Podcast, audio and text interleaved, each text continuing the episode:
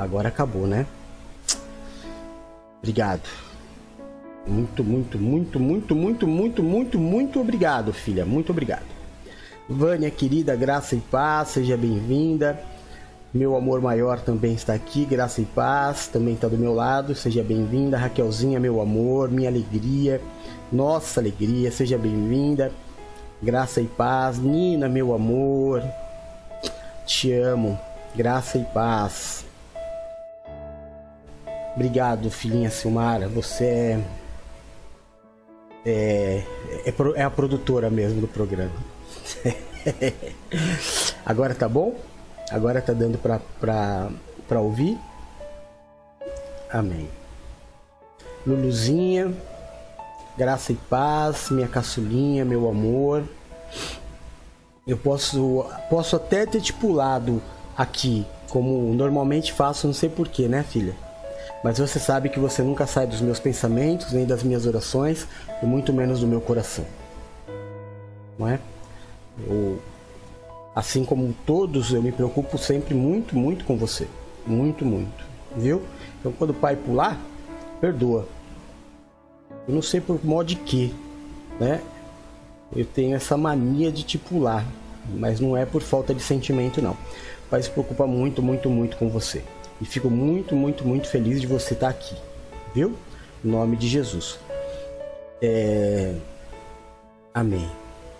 Então tá bom. Então vamos lá. Então vamos começar. Luluzinha, você conseguiu pulverizar o culto? Te agradeço por isso também. Viu? Meu amor. Vamos lá. É todo mundo vacinado, né? Deixa eu fazer as contas aqui. Bispo Eduardo vacinado, Bispa Silmara vacinada, Raquel vacinada, é, Silmara vacinada, Paula vacinada, Luluzinha vacinada. Eita, olha aí que benção, hein? Graças a Deus. Graças a Deus. É a igreja dos jacarés, não é? é a igreja do ja... dos jacarés. É. Igreja dos jacarés. Mentira, tem que se vacinar mesmo. Amanhã mesmo eu vou aqui no posto procurar me informar é, para poder também fazer o que precisa ser feito. Amém? Então, glória a Deus. Como eu disse, o título de hoje, o culto de hoje, nós temos como título. Ixi, aqui vai ficar em cima da minha cabeça, né? Acho que é melhor por aqui do lado. Acho que fica melhor aqui. É, o título, o título, o tema do culto de hoje é Sofro, mas não me arrependo. E então nós vamos é, ministrar como base três versículos bíblicos. Três versículos bíblicos. Eu compartilhei agora com os sacerdotes da igreja é algo que eu sei, eu sei, eu tenho, eu, eu conheço as escrituras, eu sei que daqui para frente vai ser cada vez pior. Mas eu sou igreja. Né? Eu sou igreja e preciso fazer aquilo que Cristo me mandou fazer como igreja. Lutar pela família e pelos bons costumes. E eu não consigo, sabe, irmão? Eu, eu, eu não consigo. Eu estava conversando com os, os, sacerdotes agora há pouco, conversando com a Paula. Nós temos um nível altíssimo de feminicídio no país.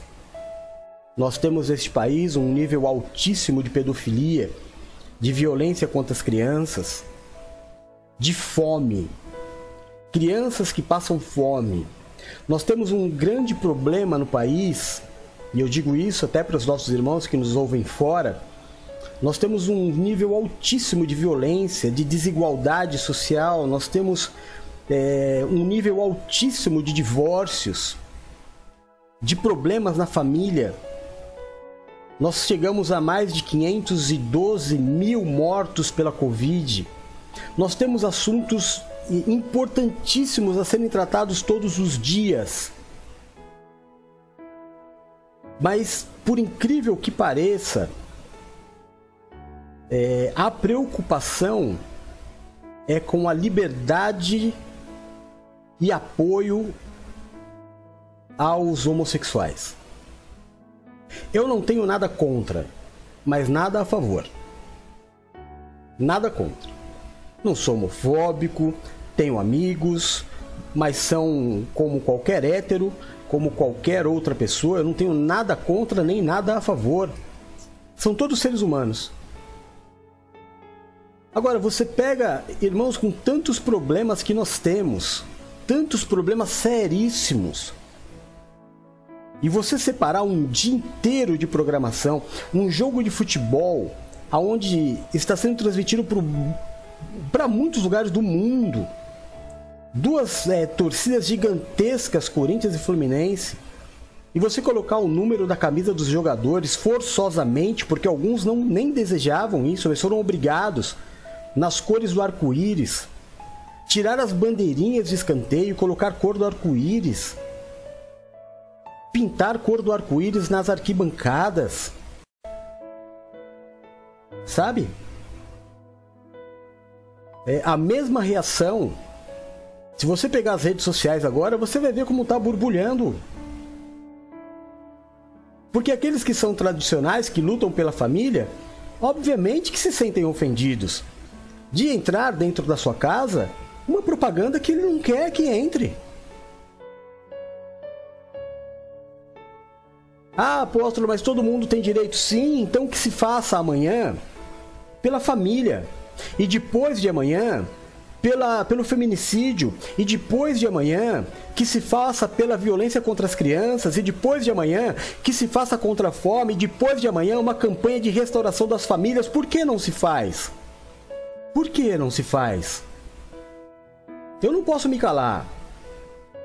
Claro que eu vou sofrer muitos ataques, mas não me envergonho. Não me envergonho. Não me envergonho de ser igreja. Porque além de igreja, sou sacerdote. E o peso maior está sobre a vida do sacerdote. Sabe, irmãos, aquela palavra do livro de Malaquias que se fala sobre dízimos, posicionamentos, uma palavra tão dura que normalmente é dada à igreja para que as pessoas fiquem com medo e entreguem os seus dízimos e as suas ofertas, não foi dada para a igreja. Você sabia? Aquela palavra de repreender o devorador, de roubar a Deus, nunca foi dita para a igreja, nem muito menos ao povo. Aquela palavra foi dada aos sacerdotes. Aquela palavra de Malaquias está sobre a minha vida, sobre a vida do Eduardo, da Silmara, da Paula, da Nina, da Adriana, da Rose, da Luciana. Nós é que temos esta cobrança superior. É sobre nós que está este peso. De sermos exemplo. Vamos sofrer sim, como todos sofreram. Mas se adaptar a este mundo, Jamais. Jamais. Nós não podemos andar na contramão do Evangelho. Muito pelo contrário, nós precisamos andar na contramão do mundo. E entender palavras dadas. Ah, apóstolo, mas aquilo é Antigo Testamento. Sim, mas há um povo que ainda existe, que são os sacerdotes. Não foi dado a uma tribo de Judá que não existe mais. É uma palavra dada aos sacerdotes. Assim como a igreja existe, existem os sacerdotes. E escute bem o que o apóstolo está dizendo: a quem muito é dado, muito é requerido. Não existe imparcialidade. Na luta pela igreja não existe imparcialidade. Ou você serve a Deus ou você serve ao mundo. E é disso que nós vamos falar hoje. Eu sofro sim. Sofro e sofro em muitas áreas e vamos falar sobre isso. Mas não me envergonho de sofrer por aquilo que eu creio, pelo Deus que eu sirvo. Amém? Então vamos ler 2 Timóteo capítulo 1, versículos 11 e 12, Mateus 5, 10, João 15, 18. Vamos lá. 2 Timóteo 1 eu vou deixar para o final, tá? Vou ler primeiro Mateus de 5 a 10, que diz assim: Bem-aventurados os perseguidos por causa da justiça, porque deles é o reino dos céus. João 15, 18 diz assim: Se o mundo vos odeia, sabei que primeiro do que vós outros me odiou a mim. diz Jesus Cristo. E agora 2 Timóteo 1, 11 e 12. Deste evangelho fui constituído pregador, apóstolo e mestre. Por esta causa também sofro, mas não me envergonho, porque sei em quem tenho crido, e estou bem certo de que ele é poderoso para guardar o meu depósito até aquele dia. Amém? Em nome de Jesus, vamos orar, consagrar esta palavra ao Senhor. Senhor, nosso Deus e nosso Pai, é no nome do Teu Filho Jesus Cristo, Senhor, que nós nos colocamos nesta noite como igreja. Nos reunimos para declarar Jesus Cristo como nosso Senhor e nosso Salvador. Nos reunimos também para declarar que o Teu Santo Espírito habita em nós e que, se não for o Senhor que esteve ao nosso lado, quando os homens contra a nossa vida se levantaram, nós teríamos sido reduzidos a nada. Mas foi pela tua graça, pela tua paz e pela tua misericórdia que nós chegamos até aqui de pé. Muito obrigado, meu Deus, pela tua misericórdia. Muito obrigado pela eleição e pelo chamado. Nós queremos honrar o nosso chamado. Em nome de Jesus, Senhor. Prostrados diante de Ti, eu te peço, perdoa os nossos pecados, as nossas falhas, assim como nós temos nos esforçado a perdoar aqueles que pecaram contra nós. Tira, Deus de amor, de sobre nós o julgo, a acusação, o peso, a maldição causada pelo pecado e nos habilita a vivermos a Sua vontade que é boa, é perfeita e é agradável. Que o Senhor seja o grande diferencial nas nossas vidas. Que o Senhor visite agora cada casa, cada família, meu Deus, cada família, Pai. Que o Senhor cuide das famílias que estão sendo atacadas, meu Deus. Que o Senhor cuide, meu Deus, das famílias que o mundo tem lutado contra. É demodê ser família. É fora de moda ser família. É feio ser família. É motivo de vergonha ser família, ser aquilo que o Senhor nos chamou para ser. Nos ajuda, Senhor. Ajuda cada família que ora, abençoa o marido, a esposa, os filhos. Une-os, meu Deus, faz eles entenderem que quanto mais unidos estiverem, mais forte a família será. Tira de dentro dos lares a divisão, a competição tola causada pelo inimigo para enfraquecer, porque a casa dividida não prospera. Existe um objetivo maior do que a nossa própria vontade. Que seja assim, Senhor. E naquilo que é a ministração desta palavra, eu te peço que a partir deste momento não saia da minha boca palavras humanas ou aquilo que eu queira dizer, mas que em todo momento, Deus de amor, o teu espírito, o teu espírito, ministre a minha vida e a vida dos meus irmãos que aqui estão. Repreende, Deus de amor, todo valente que se levantar contra esta palavra, lança ao abismo e desde já, nós te entregamos a honra, a glória, o louvor, o domínio e a majestade. Nós oramos o nome de Jesus. Amém e amém. Graças a Deus. Amém? Glória a Deus. Então, então esta é a palavra de hoje. Esta é a palavra que nós vamos ministrar. Três versículos. Um que nos diz: seremos perseguidos por causa da justiça. Amém? O que é a justiça? A vontade de Deus. Porque nós não somos justos, nós somos justificados. Então, por causa da justificação, nós seremos perseguidos. Nós seremos odiados porque seguimos os passos de Cristo que também foi odiado na terra, João 15, 18. E a última palavra que nós ministramos é exatamente esta que eu vou pôr agora aqui na tela. Por quê?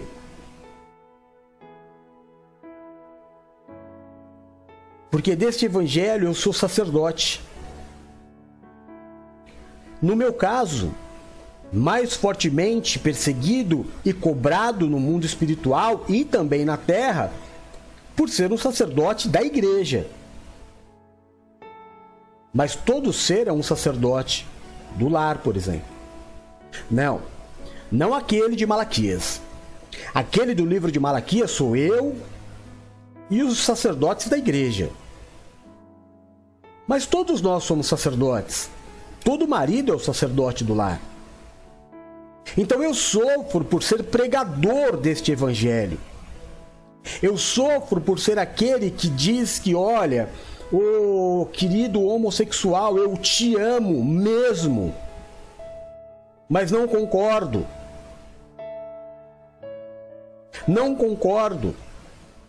Não concordo com o técnico da seleção brasileira, com agora que o Brasil está jogando agora, não vai parar de ver o culto para ir ver o jogo, depois você vê o, mas com o crachazinho, com um detalhezinho de arco-íris.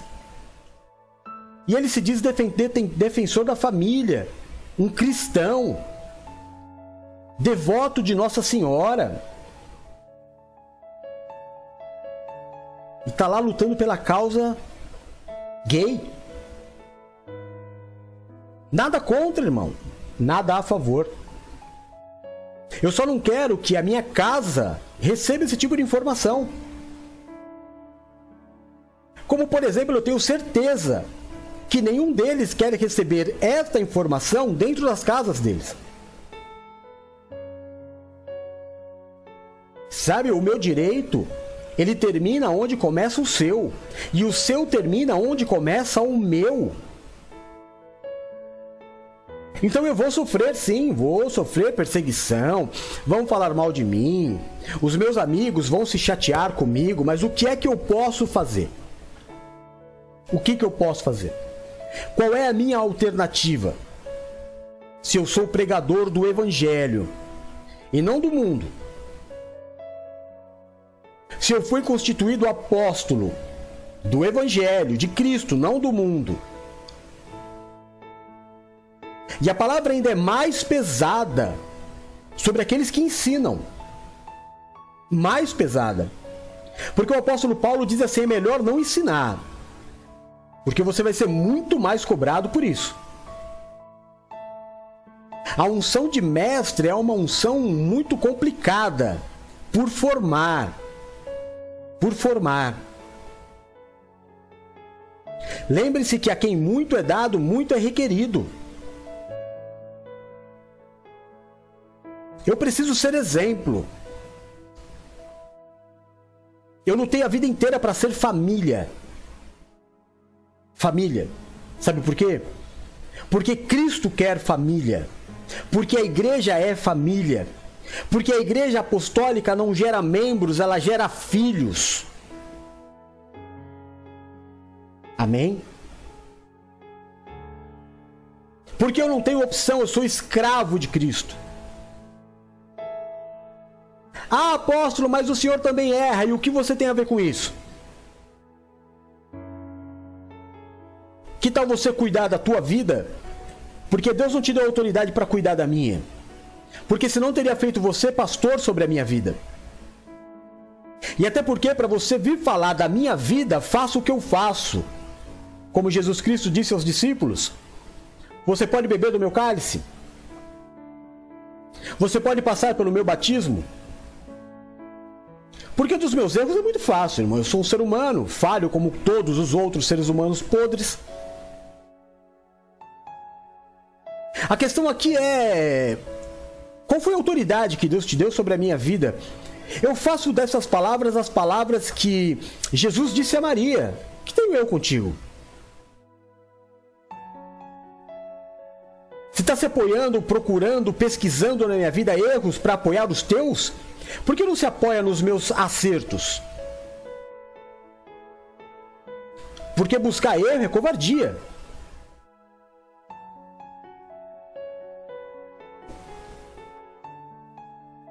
Existe pastor e existe ovelha.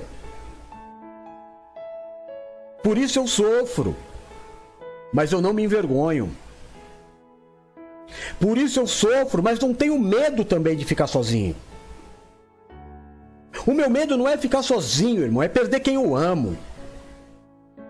Porque a igreja, esta igreja, igreja, igreja, eu vou voltar a repetir para você: igreja, igreja não gera membro. Que um dia tá aqui, outro dia tá lá. Não, a igreja, a igreja gera filho. E dói muito para um pai perder o filho, mas fazer o quê?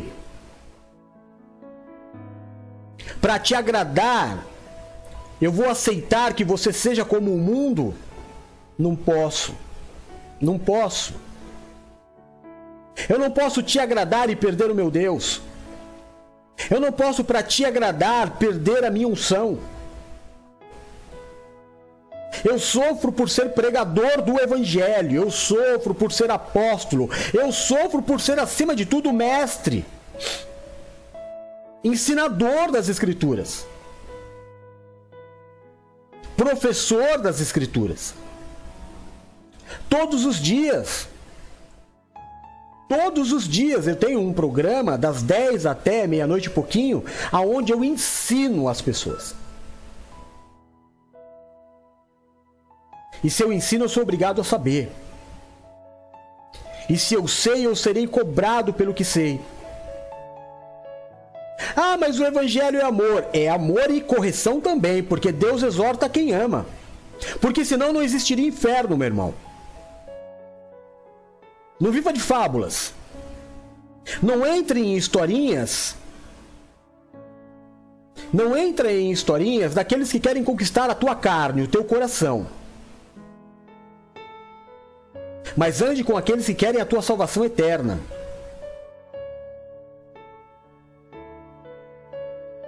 Amém? Abra os teus olhos. Abra os teus olhos, escancare os teus olhos. Olha ao teu redor. Veja que não se fala de família. As histórias das novelas, dos filmes, elas não giram mais em torno da família como antes. Não tem mais aquelas histórias de pai, mãe e filho, viagens que a família fazia junto, aquelas comédias tão, tão legais que existiam na década de 80, 90, de viagens familiares, não existe mais. É, um dia isso vai passar, né? Um dia a gente vai. Vamos ter uma capacidade melhor mas amém, estamos de volta. Então, eu estava dizendo que nós vamos ser perseguidos, eu vou ser perseguido. E todos aqueles que se levantarem para ser pregadores, pastores, mestres, como eu disse, disse e volto a repetir, principalmente, serão ainda mais perseguidos. Por quê? Porque eu tenho que me posicionar como igreja. Ai, apóstolo, o senhor viu lá a propaganda do Burger King? Vi e me posicionei. Vi e não deixei barato. Ai, apóstolo, o senhor viu o jogo hoje? Vi e estou me posicionando. E vou me posicionar contra tudo o que não é família. Vou me posicionar contra tudo o que não é igreja. Porque é para isso que eu nasci. Vou me posicionar contra o pecado, sim. Ainda que eu seja o pior dos pecadores. Porque assim foi o ministério do apóstolo Paulo. Assim somos nós. Então, três motivos pelos quais o apóstolo Paulo diz ser perseguido, mas não se arrepender trazer muito sofrimento sobre a tua vida. Sofrimento que ele não tinha antes de ser cristão. Sofrimento que ele não tinha quando ele era judeu.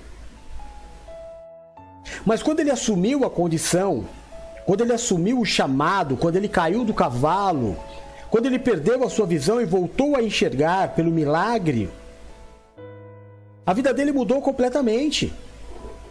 Eu não me recordo talvez um dos mestres que nós temos aqui no ministério, ou algum irmão, possa me ajudar, mas eu não me recordo da passagem dizer sobre alguma prisão de Paulo antes dele se tornar um apóstolo. Eu não me recordo de Paulo apanhar antes de ser apóstolo. Eu não me recordo da palavra falar da fuga do apóstolo Paulo, aliás, Saulo, na época, antes de se tornar o apóstolo Paulo.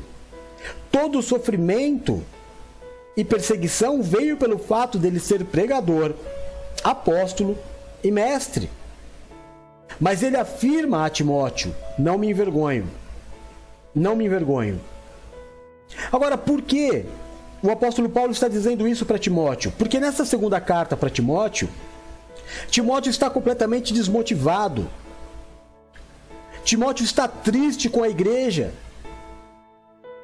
Timóteo está num momento assim de que ele está quase largando tudo e o apóstolo Paulo está ministrando a vida dele, dizendo: é assim mesmo.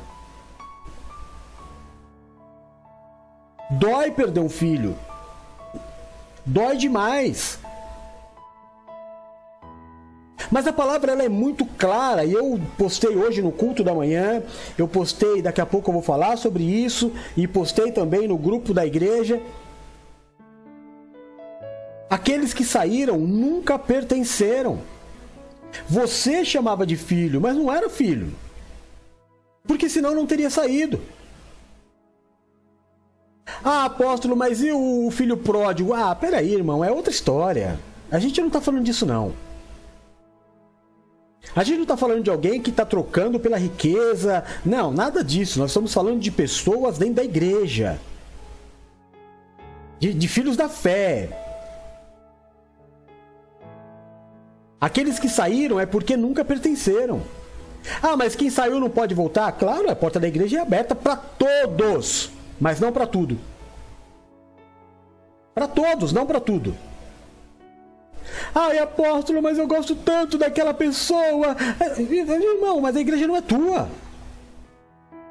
Eu gostaria que toda a minha família fosse salva. Vou fazer o quê?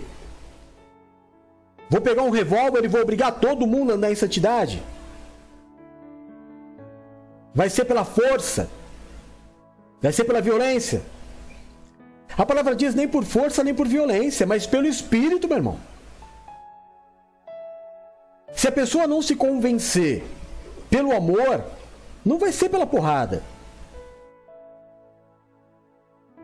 O que você tem de melhor a entregar como pregador? Amor. O que melhor você tem a entregar como apóstolo? Amor. O que melhor você tem a entregar como mestre? Amor e conhecimento. Se você entregou amor e conhecimento e ainda assim foi abandonado, você vai entregar o que de melhor?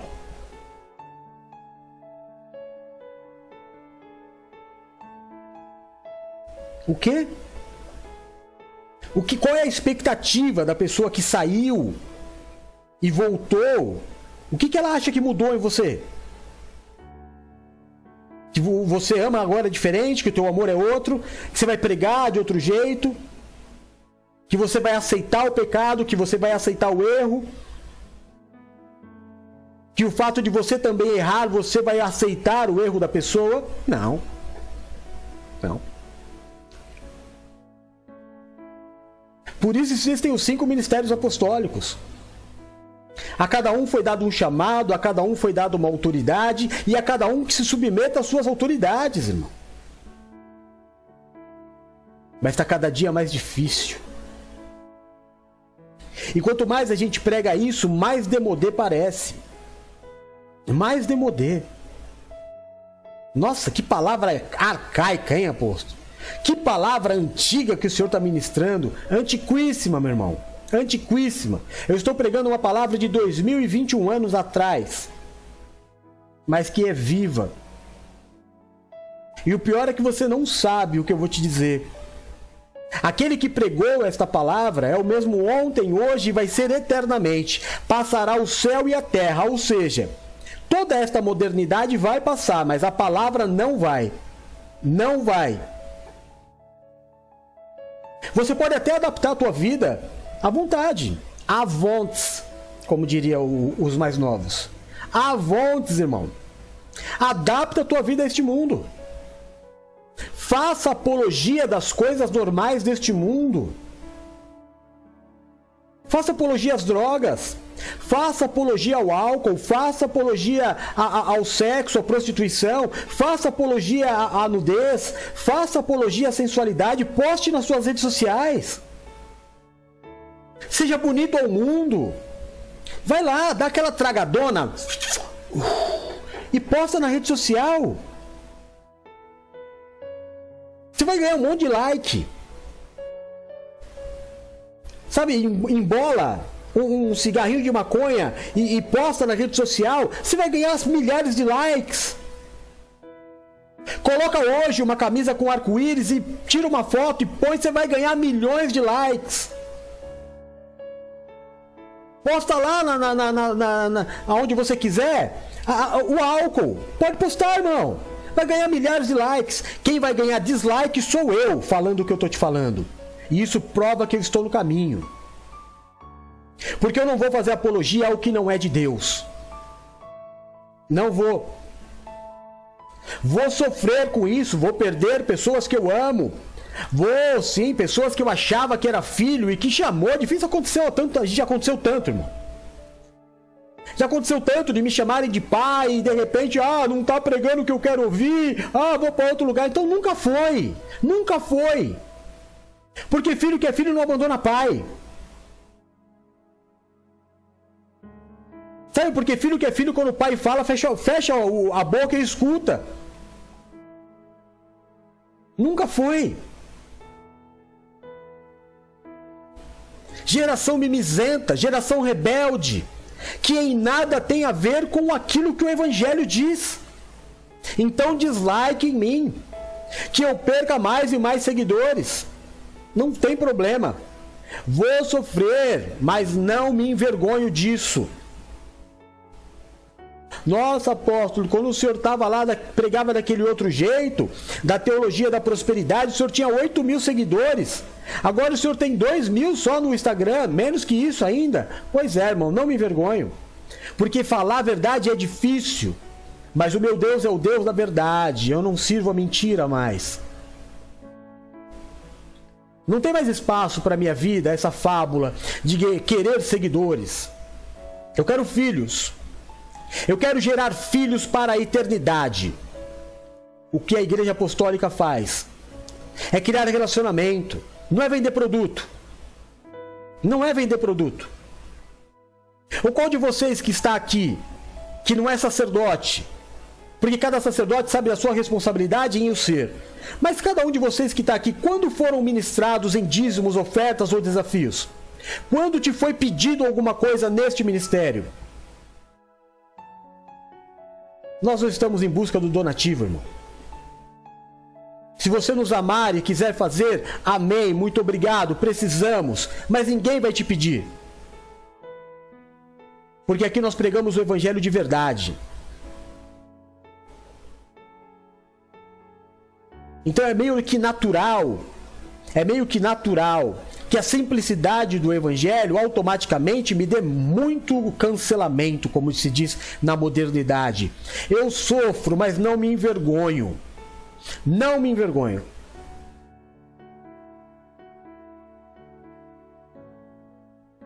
Nós fizemos durante um mês. Nós fizemos a, o nosso programa no Instagram. Não tinha nenhum. Aí nós fomos lá, pequenininhos como somos, humildes como somos.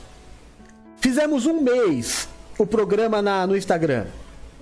Aí aparecia um líder, dava uma olhadinha e saía. Aparecia outro líder, dava uma olhadinha e saía.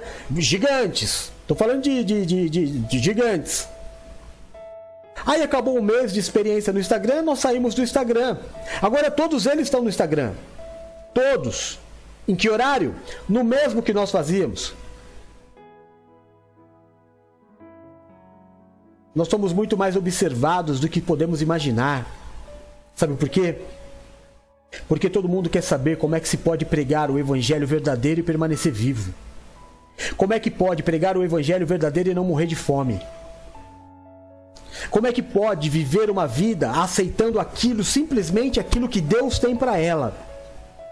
É isso que nós pregamos. Depender de Cristo, só dele, Sofrer por isso, sim. Ver quem você ama te trocar por uma noite de prazer. Ou por várias noites de prazer. Ver uma pessoa que você ama deixar de andar com você por uma promessa mentirosa. Por uma palavra que deleita o coração. Ah, olha, tá escrito aqui assim, mas é que não é assim, sabe? É que foi traduzido de um jeito. Ah, mas que traduzido de um jeito? Que traduzido de um jeito.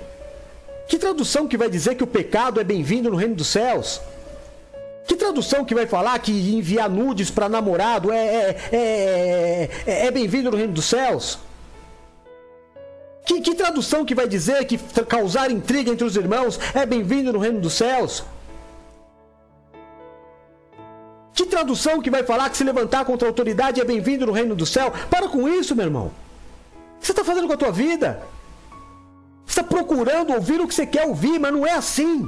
Você sabe que não é assim.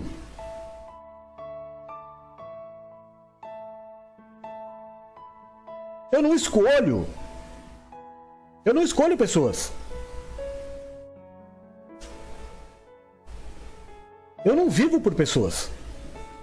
Eu vivo para Deus.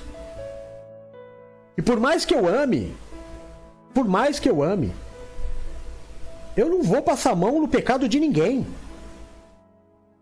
E se não gostar, pega as coisas e vai embora. Vai para outra igreja. Vai ver se vai ser diferente. Só tem uma diferença, porque aqui, aqui, a gente não expõe ninguém. Aqui a gente cobra, lógico que cobra. Tem pastor aqui, você pensa que é casa de ninguém? Aqui você é cobrado sim. Mas vai para outro ministério fazer o que você tem feito aqui. Vai lá ver se você vai ser recebido fazendo as coisas que você faz aqui. Aí você vai entender a diferença entre o que é ser amor e o que é ser um, um número. Eu sofro sim, irmão. Mas não me envergonho, não. E nem me arrependo. Nossa, apóstolo, muitas pessoas já, já te abandonaram e muitas outras abandonarão. O que, que eu posso fazer? Quando foi que eu parei? Eu já perdi tudo por causa do Evangelho. Mas nunca fiquei sem nada. Olha que estranho. Contraditório. Como é que perde tudo e não fica sem nada? Pois é. Tem coisa que até para explicar é complicado. Agora, o amor do pastor pela ovelha não é maior do que o do amor que ele deve ter por Deus. Então eu vou sofrer a vida inteira, como todos vão sofrer a vida inteira por pregarem, por serem pastores e por ensinarem o Evangelho. Ainda neste país, e eu tenho agora, nossos irmãos estão nos ouvindo fora, como gostariam. Sabe, irmão, eu vou te contar uma história que para ver se toca o teu coração. Porque no nosso programa, às 10 horas da noite, é, é o maior presente que Deus nos deu. Como nós aprendemos com aquele programa. E nós estávamos estudando sobre países que não permitem o evangelho ser, ser é, pregado. E contou a história de um homem que entrou num restaurante e o dono do restaurante olhou para aquele homem e percebeu que ele era cristão. Aquele homem se levantou, foi até o banheiro e o dono do restaurante foi até o banheiro e perguntou para ele: Você é cristão? Ele disse: Sim, eu sou, mas como você sabe? Com medo, porque naquele lugar era proibido. Ele disse: Porque eu também sou cristão. Você não quer fazer a santa ceia comigo? Olha isso, irmão. Ele disse: mesmo que nós não tenhamos aqui nem o pão, nem o vinho, nem água para isso, vamos fazer de conta. Olha isso, irmão. Vamos fazer de conta que nós temos aqui na nossa mão o pão e o vinho e vamos celebrar a ceia eu e você. E você está no Brasil, ô, chiliquento. Você não sabe o que é ser perseguido. Você não sabe o que é sofrer.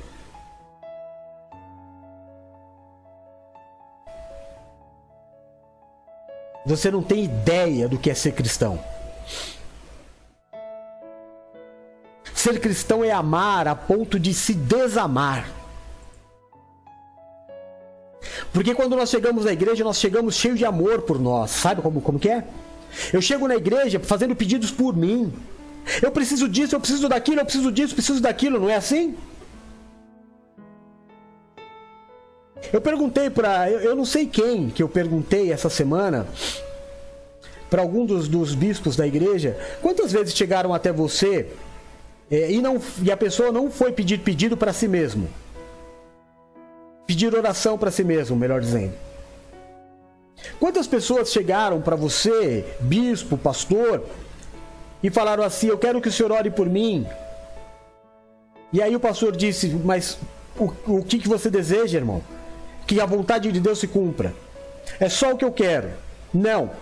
A pessoa vai cheia de amor por si. Ah, eu quero que Deus restaure o meu casamento, eu quero isso, eu quero aquilo, eu quero aquilo outro, eu quero ser curado, eu quero isso, aquilo. Não, mas aí passa um tempo e você deixa de se amar para amar a Deus. Você deixa de desejar as tuas coisas para desejar as coisas de Deus. E aí a tua oração passa a ser o Pai Nosso, que seja feita a tua vontade e não a minha.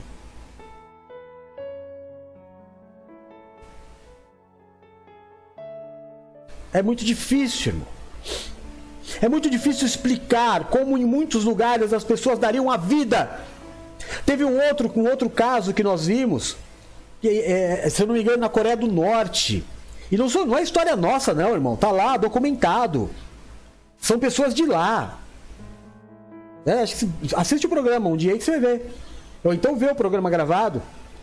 Uma pessoa que mora lá na Coreia do Norte diz que tem um horário do dia em que os cristãos podem se reunir numa praça mas não para pregar a palavra, para se cumprimentar, para ficar um perto do outro. Tem um tempo determinado em que eles podem se encontrar sem pregar a palavra, sem falar de Jesus, só para ficar junto um pouco e depois espalhar.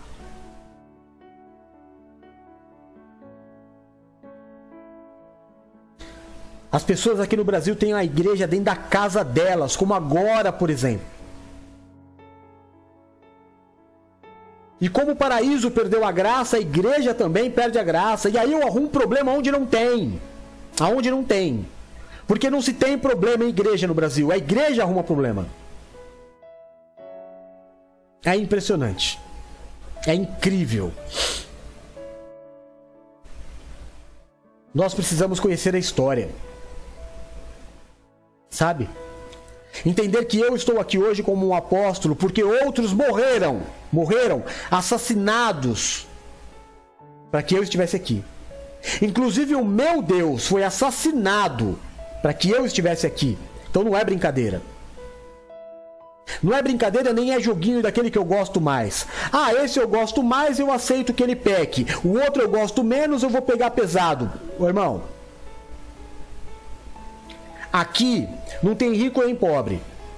Aqui não tem homem nem mulher. Aqui não tem senhor nem escravo. Na igreja apostólica todo mundo é igual e a palavra é para todo mundo. Se a palavra está doendo em você, corre, irmão. Corre, pelo amor de Deus, corre em si corrigir. Porque a palavra não pode doer. A palavra tem que me dar satisfação de falar, meu Deus, eu não faço parte deste grupo.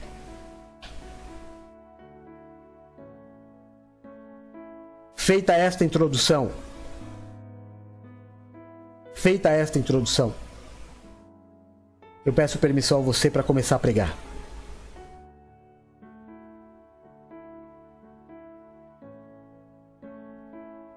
Sofro, mas não me envergonho. O que me faz sofrer por Cristo? Em primeiro lugar, a religião. Sempre. Tudo de ruim vai sempre estar na religião. Sério, apóstolo, mas a religião não é uma coisa de Deus? Se religião fosse de Deus, não estaria bem claro na Bíblia que quando Jesus voltar não existirá mais religião.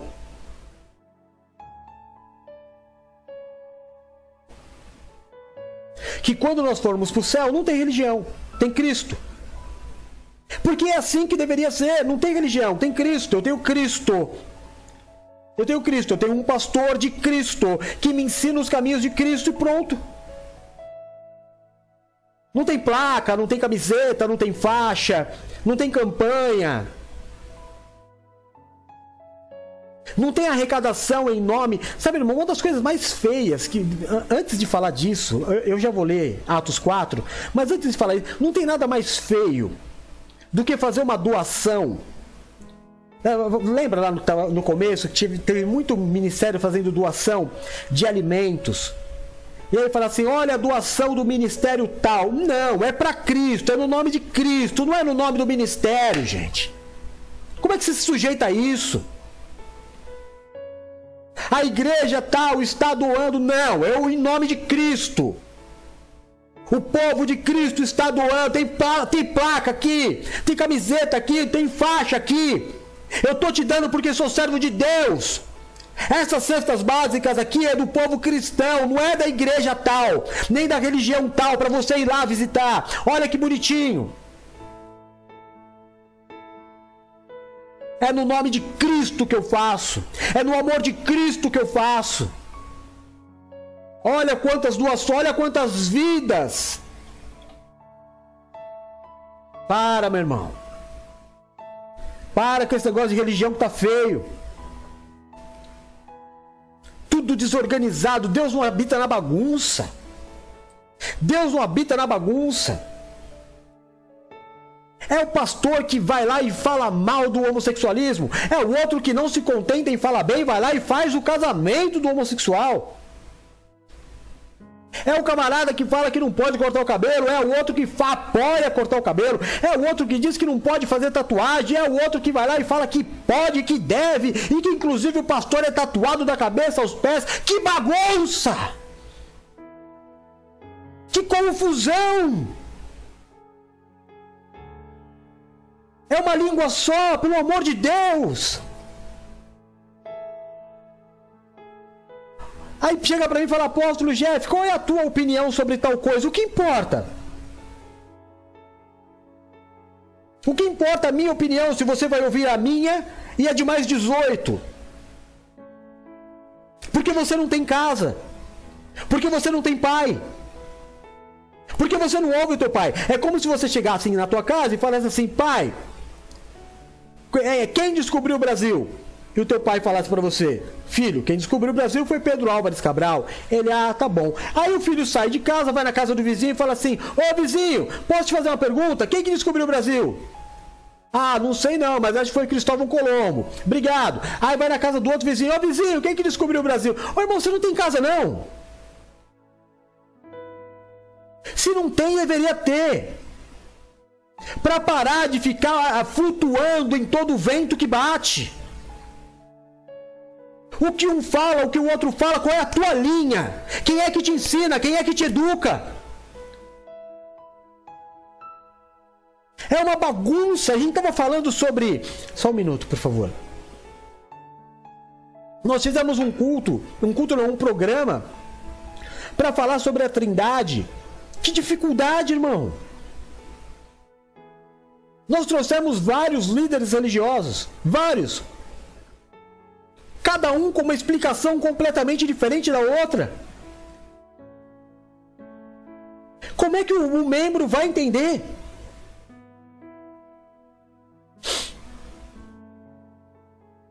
Atos 4, de 1 a 3, vamos ler. Eu vou precisar abrir aqui. Na queda fechou e eu não, não me dei a lembrar que tinha que abrir, não é? Mas se você tiver a curiosidade de assistir esse esse programa que nós fizemos sobre a Trindade, você vai ver que loucura. Chega no final, a gente desiste. Eu, Bispo Du, se eu não me engano era a, a, a Bispa Paula, a gente desistiu. Porque chegou no último lá que ele começou a falar numa língua que acho que ele estava falando na língua de, dos anjos. Que não dava para entender, irmão. Se eu sou um apóstolo, não consegui entender o que ele estava querendo falar. O bispo, o bispo estava comigo, não conseguiu entender. A bispa não conseguiu entender. Quiçá o, o irmãozinho que está chegando na igreja agora. Nisso é que eu admiro os católicos que certos ou errados falam a mesma língua, usam a mesma palavra. Ah, não, de novo não. Ah, eu pensei que tinha travado. Por que travou aqui pra mim? Que susto. Vamos ler. Atos 4, de 1 a 3.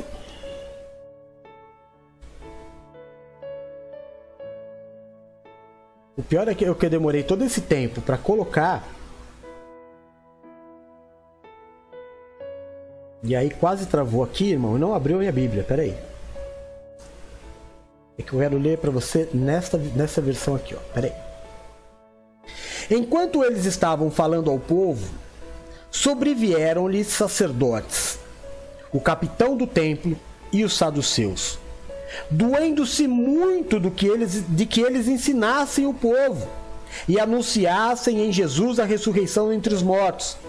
Deitaram mão neles e os encerraram na prisão até o dia seguinte, pois já era tarde. Irmão, sabe o que é deitar a mão? Sabe não? Se você fosse filho da minha mãe,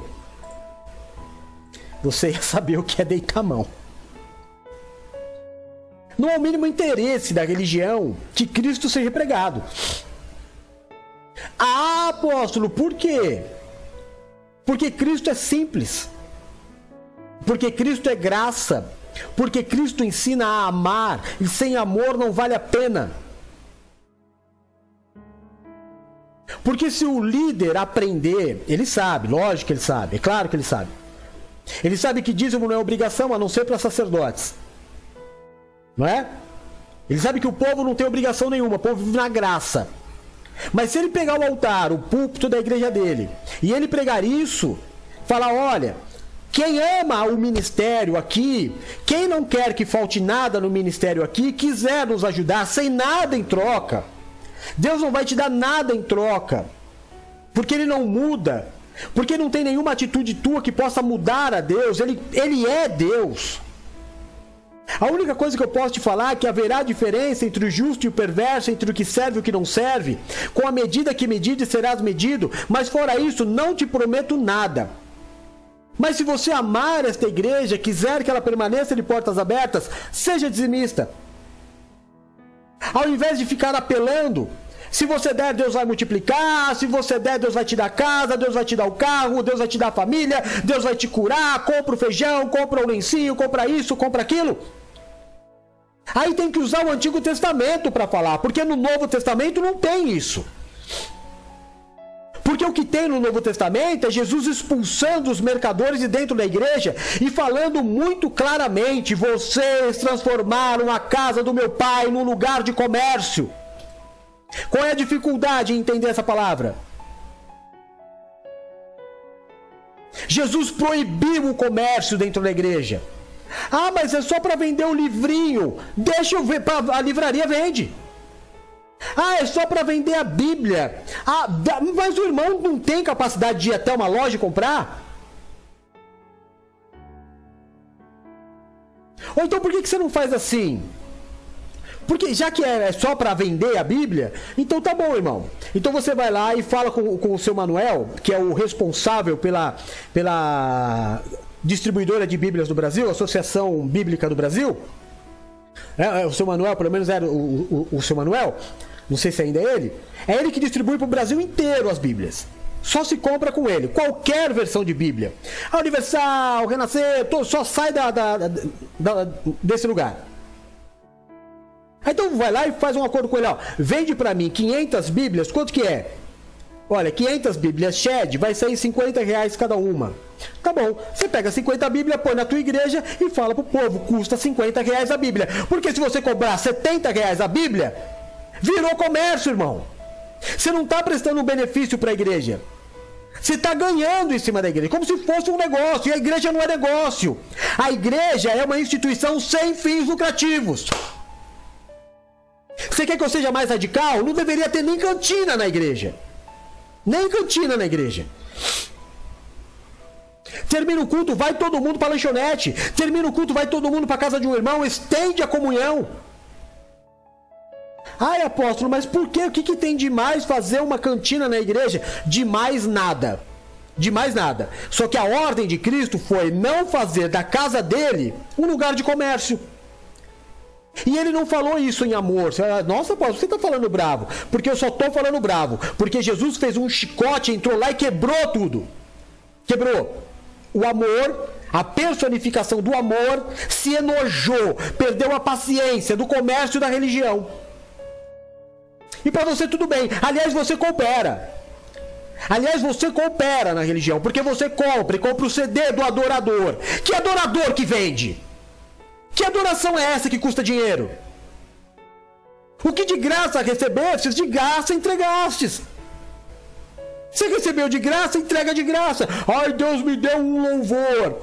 Aí o camarada vai lá, grava o CD e vende o que Deus deu para ele. Ô irmão, o que é isso? Onde é que você tá com a cabeça? Você gosta da música.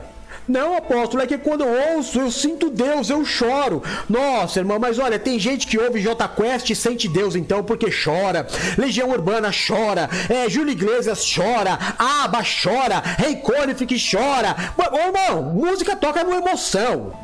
Música toca na alma. Agora, louvor é o que parte de você. Uma música pode te levar a adorar, sim. Uma palavra pode te levar a adorar, sim. Um lugar leva, -te, leva você a adorar, sim. Agora, comprar um CD e falar, comprei um CD de louvor, você está de brincadeira comigo, irmão. Você está de brincadeira com Deus. Você está de brincadeira com as Escrituras. Ah, mas Davi tocava a harpa para é, o rei Saul dormir e cobrava quanto? Quantos CDs Davi comprou? Aliás, Davi deixou escrito um monte de, de, de salmos. Um monte de músicas de salmo. Não cobrou por isso, tá aí, tá na Bíblia, tá de graça. Não, apóstolo, para você ter a Bíblia você tem que comprar. Em, aonde tem que comprar? Entra aí no, no, Google Play do seu celular. Coloca aí no Google Bíblia. Você vê quantas versões gratuitas da Bíblia tem para você? Quem inventou esse negócio de dinheiro dentro da igreja foi o homem, irmão. Foi o homem. Foi a religião. Então Cristo não é interessante para a religião. Cristo é interessante no final para o apelo. Quer entregar a tua vida a Cristo? Claro que eu quero. Hoje quem é que não quer entregar a vida a Cristo? Só que tem um peso, tem um preço. Se entregue a Cristo e se envolva nesta religião para sempre. Porque aqui você não vai ser filho, não. Aqui você vai ser cliente. E nós vamos te fidelizar. Tem até carnê se você quiser. E não é carnezinho, não. É carnê de, de 12 folhas para pagar um ano. Fidelização de um ano. Ah, o senhor está falando que não existe oferta eh, voluntária? Eu não estou falando nada, irmão. Eu só estou falando para você que dinheiro e igreja não combina. Dinheiro e igreja não combina. Você, você quer ser dizimista? Tá aqui o Pix, ó. Você faz, ninguém sabe e ponto final. Ponto final. Você pega, você tá, tem uma igreja fi, fixa que você vai, tem uma igreja física, você põe lá o teu dízimo no envelope, entrega e ponto final. Põe na salva, ninguém sabe o que você fez. Ninguém pode te pedir. Porque se, se você está entregando porque pediram, não vale, não é amor, meu irmão. E dízimo é só amor. Eu amo tanto que eu não quero que acabe. Eu amo tanto, eu sou tão grato que eu não quero que falte. Mas eu, eu, é, é uma coisa tão nojenta essa relação de dinheiro e, e religião, que quando o membro, ele não é filho, ele é membro, quando ele sai da igreja, dessa instituição, ele sai falando assim: ah, é, o pastor estava roubando o dízimo da igreja. Oh, meu Deus do céu, o que, que você tem a ver com isso, irmão? Quanto dinheiro minha mãe me deu na vida? Quanto dinheiro minha mãe investiu na minha vida? Quanto dinheiro minha mãe deu para que eu me divertisse, fizesse o que eu quisesse e nunca me cobrou por isso, porque dava por amor? Quanto eu já fiz pela minha filha? O que eu faço pela minha esposa? Vou fazer o que? É, é o recibo? O que, que, você fez com o dinheiro que eu te dei? Irmão, eu fiz porque eu te amo. Mas a, a condição é que não é família. A religião não é família, é membro, no máximo membro. Mas a grande maioria é cliente. Eu estou lá comprando um produto. É disso que você quer participar, irmão? Não. Então, como eu estou pregando isso e 90% daqueles que se dizem cristãos no país servem a essa teologia da prosperidade, ou pelo menos neste momento que nós já estamos quase acabando o culto, na igreja o camarada não acabou ainda de, de fazer a cabeça das pessoas e entregar um dinheiro. Eu já estou terminando de pregar. E ele ainda está convencendo as pessoas a entregar um dinheiro lá que ele chama de oferta. Aí ele vai embora num carrão importado numa casa própria. Por favor, irmão. Pode me cancelar, não tem problema não. Eu prefiro morrer sozinho do que enganando as pessoas. Sabe? Eu prefiro que todos me abandonem. Pode abandonar, mas eu não vou mudar a minha convicção do meu Deus. Em nome de Jesus. A religião é aquela que vai te perseguir. Sim, porque a religião foram aqueles que mataram a Cristo. Ou você acha que eles vão pegar leve com você?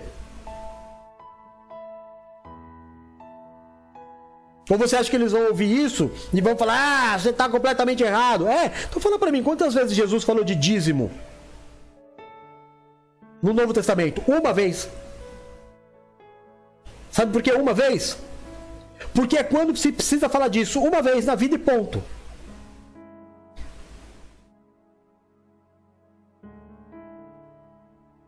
Acorda, meu irmão. Acorda e sofra pelo Evangelho. Não é porque todo mundo está fazendo o que você vai fazer. A nossa igreja não é de Constantino para cá, é de antes de Constantino. É onde tudo era feito por amor e ninguém se importava em ter pouco ou ter muito. Aliás, a grande maioria tinha pouco e era feliz. Se você servir a religião, irmão, você não vai poder servir a Cristo. Porque você vai perder a graça. São as palavras de Paulo. Se você se permitir se circuncidar, você está negando a Cristo. Se você se permitir entrar em qualquer, qualquer, qualquer condição de, de escravidão, você perdeu a graça. Ah, eu sou obrigado, não sou obrigado a nada. Eu devo ser santo. Eu devo ser corrigido. Eu devo ser humilde. Eu devo estar aberto. Ponto final. E eu devo amar. Em segundo lugar, Sofro, mas não me envergonho de morrer antes da hora. Todos os apóstolos morreram antes da hora. Eu digo antes da hora porque foram ceifados. Mas todos morreram na hora exata que Cristo queria. Mas se eles não fossem cristãos, estariam vivendo. Só um apóstolo morreu de velhice. O apóstolo João. Todos os outros morreram antes da hora. Porque quando a gente se batiza, a, palavra diz que nós morremos. Pelo menos deveríamos. Deveríamos morrer para o velho homem e renascer. Ressurgir uma nova criatura. Mas não dá para ressurgir uma nova criatura. Vou te dar um exemplo. Quer que eu seja claro? Deixa primeiro eu ler para você. Lucas 9, de 23 a 25 diz assim: Se alguém quer vir após mim, a si mesmo se negue. Dia a dia tome a sua cruz e siga-me. Pois quem quiser salvar a sua vida, perdê-la-á. E quem perder a vida por minha causa, a achará. Que aproveita o homem ganhar o mundo inteiro se vier perder a sua alma. Amém? Então eu vou te dar um grande exemplo. Imagina que é, eu cresci todo errado. Todo errado. Longe de Cristo, prostituto, sensual, mentiroso, sacana, mau caráter. Aí fizeram uma mágica, eu voltei a ser criança. O que, que aconteceu? Estou tendo a oportunidade de um novo nascimento, com novos ensinamentos, refazer o meu caráter. Mas se eu, mesmo voltando a ser criança, continuar com os velhos ensinamentos, eu vou crescer torto. E vou continuar sendo a musiquinha do homenzinho torto. O batismo não adiantou. Morreu o velho homem.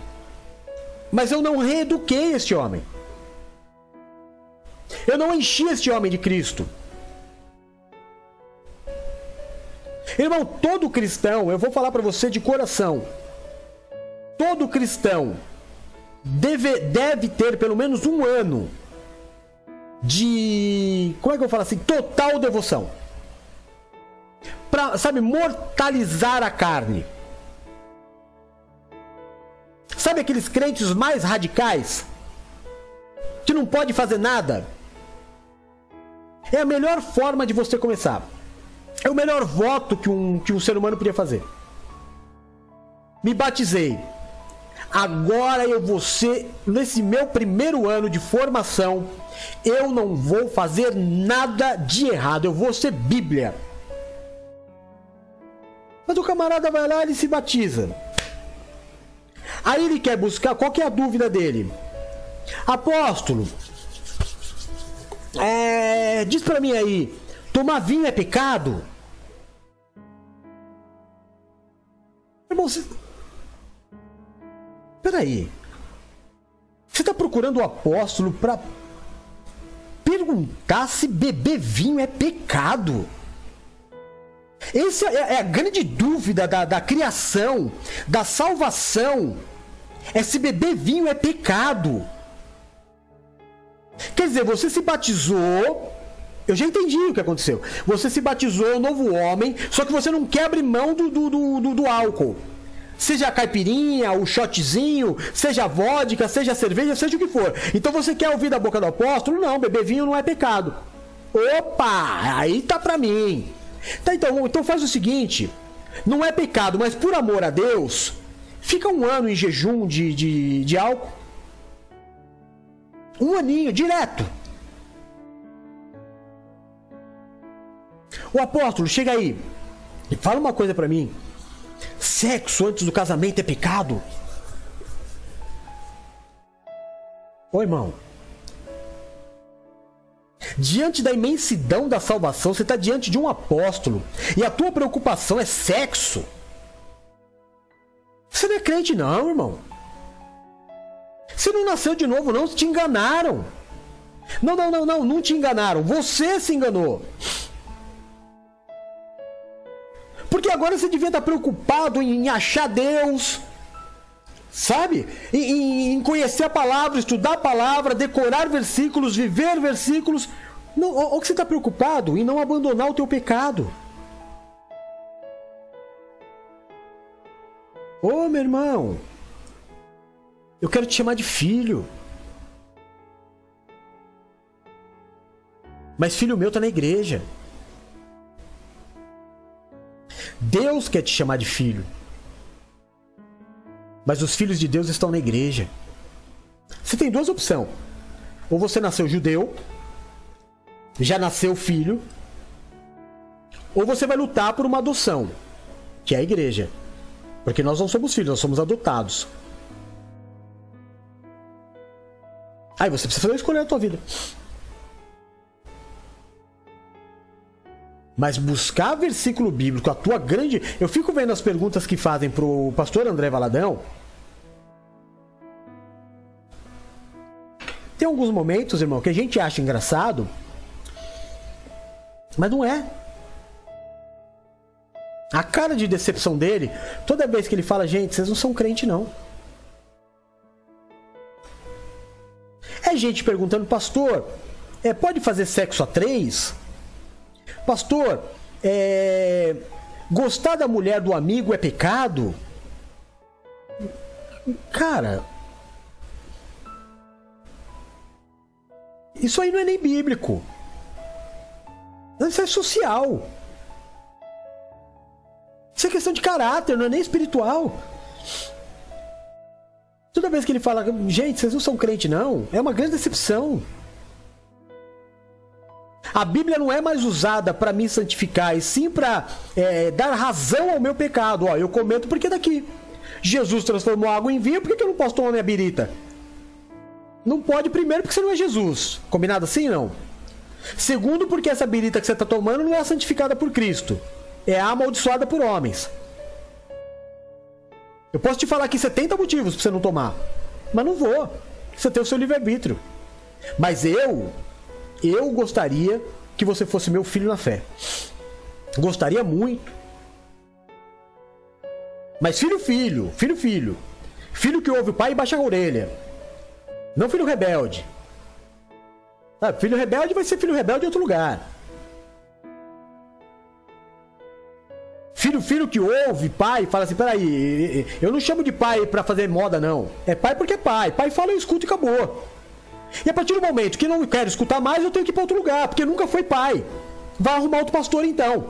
Mas tenha pastor, você não ir pro inferno. Porque tem coisas na vida, irmão, que a gente só valoriza quando perde. Então perde, irmão. Então vai para outra igreja. Vai lá ver se você vai ser tratado como você é tratado aqui. Vai lá ver se você vai receber a honra que Deus te dá aqui. Porque a honra que você recebe aqui não é de homens, é de Deus, porque você está no lugar que Deus quer que você esteja. Agora, se não tá bom para você, pega as tuas coisas e vai embora. Tá fazendo o que aqui ainda? Ah, eu tenho pastor, mas eu faço o que eu quero. Não, senhor, aqui não. Aqui não. Você vai fazer onde você é cliente. Aqui tem pai. Aqui tem pai, tem apóstolo, tem pastor, tem bispo. Você não vai fazer aquilo que você bem entende, não. A igreja é para todos, mas não é para tudo e nunca será. Nunca será. Ah, irmão, a igreja não. A igreja não. Tinha um camaradinha na igreja de Coríntio que estava saindo com a madrasta. O apóstolo Paulo falou assim: Meu, não anda com esse cara.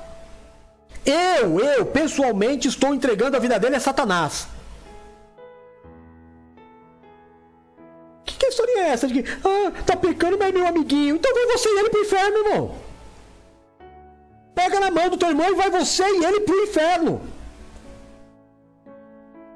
Que é isso agora? Você está amando mais o, o irmão do pecado do que a Deus? Se você ama mesmo, corrige. Se você ama, irmão, não tenha medo de sofrer. Você é pastor? Você é bispo? Você é apóstolo?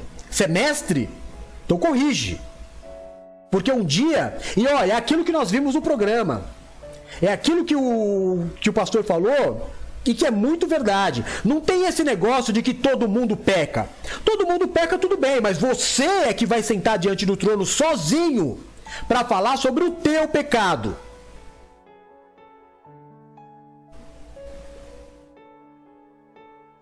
Presta atenção. Ah, todo mundo peca, tá bom, todo mundo peca e todo mundo vai sentar sozinho diante do grande trono branco. Grande trono branco. Só disso já dá um frio na barriga. E não vai ter ninguém para você falar assim: "Ah, mas todo mundo fazia". Todo mundo quem? Só tô eu e você aqui. Todo mundo quem? Ah, fulano. Não, não tem fulano aqui, sou eu e você. Porque você fez. Porque todo mundo vai para o inferno, você vai?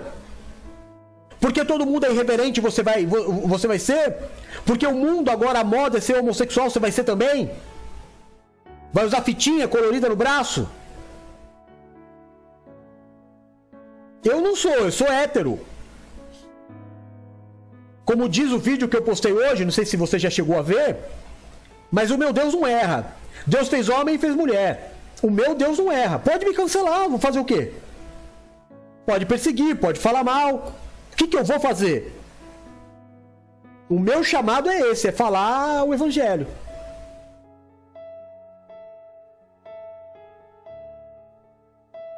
Hum. É, irmão. Então a gente morre antes da hora. Sabe?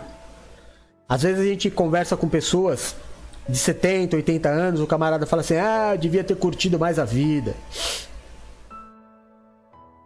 Eu curti a vida até o dia que eu me batizei. Faz mais ou menos uns 35 anos que eu não curto mais a vida. A maioria dos erros que todo mundo gosta de jogar na minha cara foram erros tentando acertar. Não, mas apóstolo, a maioria das pessoas. Não, peraí, acertar segundo o evangelho. Eu errei tentando ser família. Eu não errei enganando ninguém. Eu não errei roubando ninguém. Os erros que talvez eu tenha cometido, cometi tentando fazer o evangelho ser evangelho. E quando morri, quando morri, permaneci. Não permaneci do lado de ninguém, não. Eu não permaneci do lado da Paula, não permaneci do lado do Eduardo, não permaneci do lado da Silmara, não permaneci. Do... Permaneci em Deus. Em Deus, porque é onde todo mundo tem que permanecer. É claro que porque Deus me ama, os colocou comigo. Para que fosse mais fácil o meu ressurgir. Mas não foi neles que eu parei. Eu parei em Deus.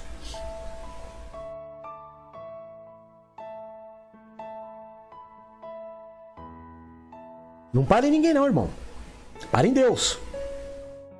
Cumpre as escrituras. Saiba quem está do teu lado, quem é quem, quem são as autoridades, quem é você e faz o evangelho acontecer, mesmo sofrendo as consequências. Pregando a palavra como está escrita. É como está escrito, não é como você interpreta, é como está escrito.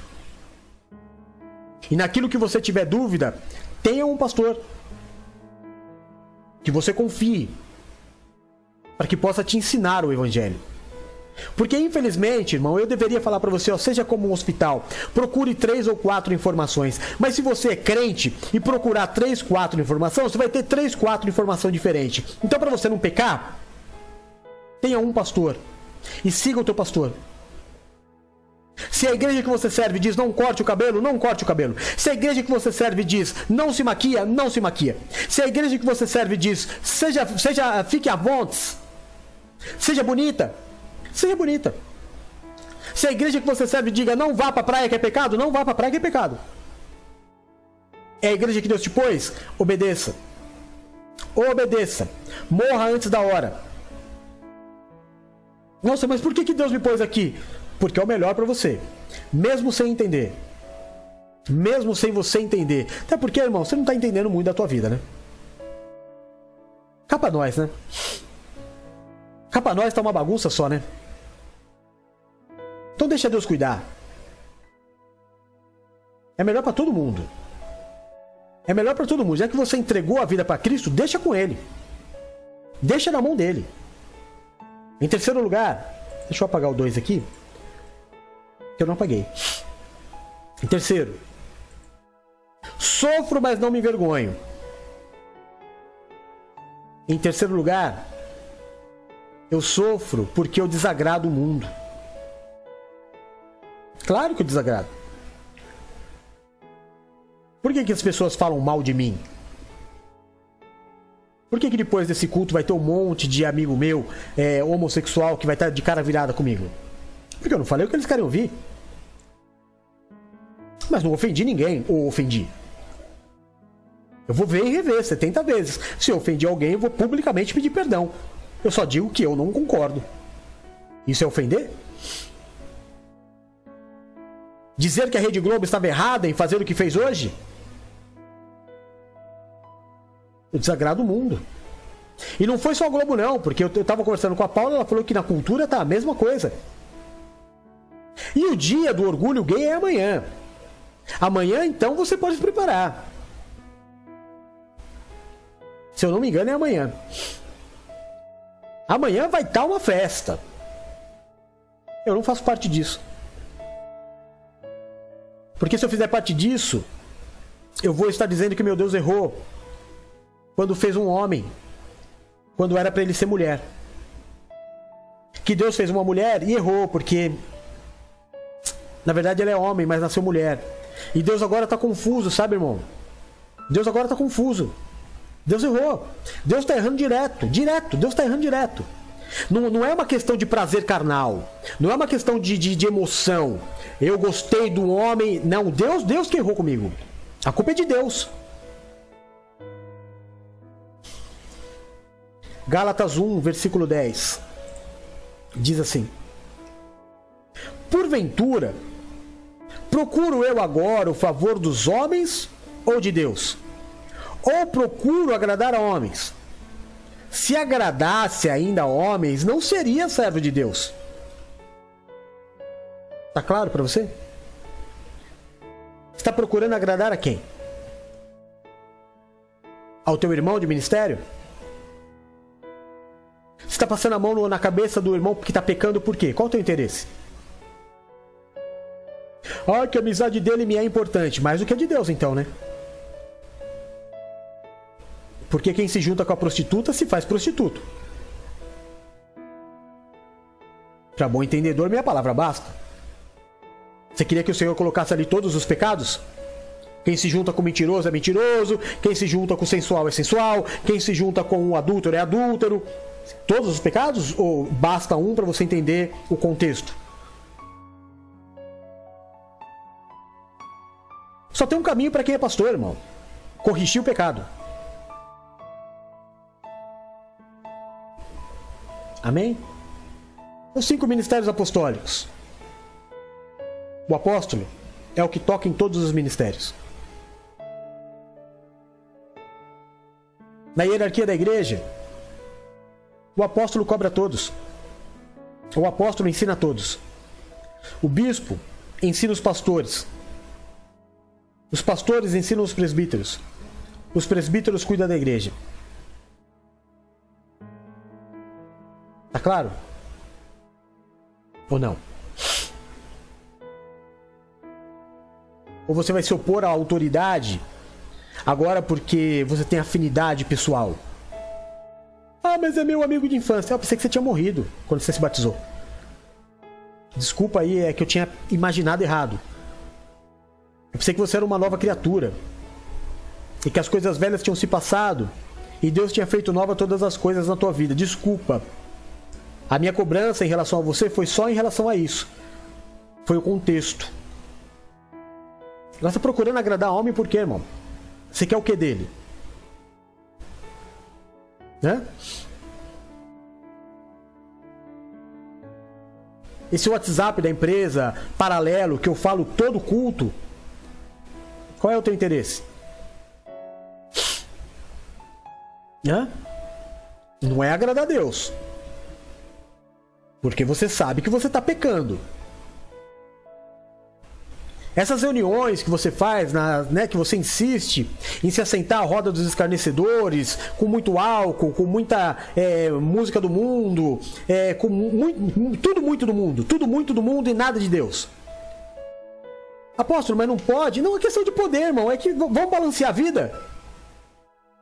Se você se reúne com um grupo de pessoas, família, por exemplo, ah, cai no álcool, cai na, no, no, cigarro, cai na, nas piadas de palavrão, cai na, na, música do mundo. Em que momento você vai balancear e falar: peraí, vou fazer oração aqui? Ah, peraí, gente, vamos santificar um pouco aqui, baixar um pouco a bola, deixa eu falar um pouquinho de você da palavra de Deus, sou pregador, sou servo de Deus. Em que momento há um balanceamento? Quer dizer, você só está preocupado no que você pode fazer de errado. Você quer agradar as pessoas. Eu nunca vou me esquecer, irmão. Nunca vou me esquecer, porque isso fazem muitos anos. Teve um amigo meu de desses que a gente fala que é de infância, que se converteu. E aí ele falava muito para mim, a gente precisa ir na casa de fulano, na casa de fulano, que era um outro amigo nosso de infância. Ele precisa se converter, ele precisa se converter, ele precisa se converter. Aí um dia eu falei para ele, tá bom, vamos lá. E aí nós chegamos, eu falei de Jesus, e o rapaz disse para ele: Não, ainda não é minha hora. Aquela história que você já ouviu. Né? Claro que você já ouviu. Aí esse, esse meu amigo, que já há muito tempo estava insistindo em ir lá, ele falou pro, pro, pro rapaz que estava sendo evangelizado: Deixa eu te falar uma coisa. Você tem medo de ir para a igreja porque você vai mudar, né? Ele falou: É, um pouco disso, porque eu não estou preparado ainda. Ele falou: Cara, olha para mim. Você me conhece desde a infância. Você acha que eu mudei alguma coisa? Aí o rapaz olhou e falou assim: Não, você é, é a mesma pessoa. Eu, o Jefferson mudou bastante do que ele era. Mas você não mudou muito. Ele falou: Então, cara. Aí eu pensei comigo assim: Que evangelismo mais idiota é esse? Por que, que alguém vai se converter para levar a mesma vida? Que mentira é essa? Não, eu me converti, mas eu continuo a mesma pessoa. Então se converteu do quê? Converter. Tô indo para um, um rumo, converti. Né? Tô, tava indo, agora eu tô voltando. Tô na contramão. Mas se eu continuo indo, eu me converti no quê? São os mesmos valores. Ai, apóstolo, as coisas não dão certo, eu não consigo ver Deus, eu não consigo sentir o Senhor. Você tem buscado? Tenho, eu oro, oro, mas se santifica, porque sem santidade ninguém verá Deus, irmão. Que mentira é essa que estão te contando? Que você vai levar uma vida mundana, mundana, você faz o que você quer. E de repente você toca a, a campainha e Deus aparece para você. Irmão, ele é Deus, ele não é o teu vizinho. Ele não vai te atender com a campainha. Sem santidade ninguém verá Deus. Santidade, santidade não é não pecar. Santidade é ser separado. Eu sou separado para Deus. Se eu sou separado para Deus, eu não aceito o que não é de Deus, porque eu sou de Deus. Se eu fosse do mundo, agiria e falaria como o mundo, mas como eu sou de Deus, eu ajo e falo como Deus. Por isso eu sofro. Mas não me envergonho, porque não estou aqui para agradar a homens. Não estou aqui para receber tapinha nas costas e falar, nossa, que palavra linda. A palavra é de Deus, irmão. Eu sou só um pregador. Qualquer milagre que acontecer na tua vida, eu não tenho nada a ver com isso. Como não tenho nada a ver com os teus problemas também. Mas sei que sou um canal de bênção. Sei que há uma unção sobre a minha vida, um poder de Deus sobre a minha vida, para que ele possa agir segundo a vontade dele e não a minha. Mas reconheço que há poder de Deus em mim. Não para que eu use como eu queira. Não para vir aqui e falar amanhã a tua vida vai mudar. Depois de amanhã vai chegar uma boa notícia na tua casa. Não, quem fala isso é Deus, não sou eu. Mas se ele quiser usar minha vida para te falar isso, ele vai usar. E se por acaso você ouvir sair, sair isso da minha boca, saiba que vai acontecer. Porque de mim eu não tenho vontade nenhuma de te falar isso. Nenhuma. A minha vontade é te levar a amar a Deus, não a desejar coisas. Ah, se Deus me curar, eu sirvo. Não, não serve antes, pô. Serve antes. Ah, se Deus me der uma casa, eu me converto. Não, que mané casa? Que mané casa? Você tá louco? Não é esse evangelho, não. Ou então me mostra na Bíblia.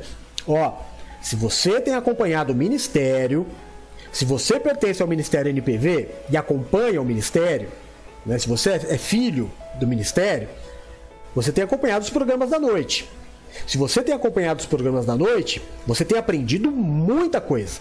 Muita coisa. Porque às vezes o apóstolo fala e você fala assim: ah, mas é só o apóstolo falando. Então assiste o programa que não é o apóstolo falando.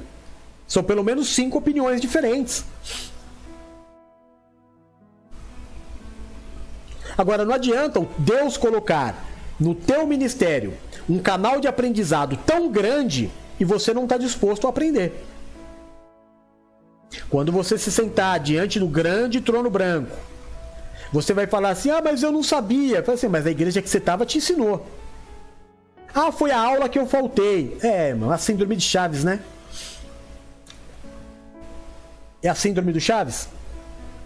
Nessa aula eu faltei? Faltou por quê? Ah, porque eu tava cansadinho. Tá bom. Você tem o livre-arbítrio. Escolha. Escolha. Mas eu não estou aqui para agradar o homem. Eu vou agradar a Deus. Sempre. Sempre. E vou dar a minha vida por aqueles que Deus me deu. E quem anda comigo sabe que eu dou. Outro dia aí fui parar no hospital por um problema com um filho meu. Porque me é muito importante. O que é de Deus para mim é mais importante do que tudo.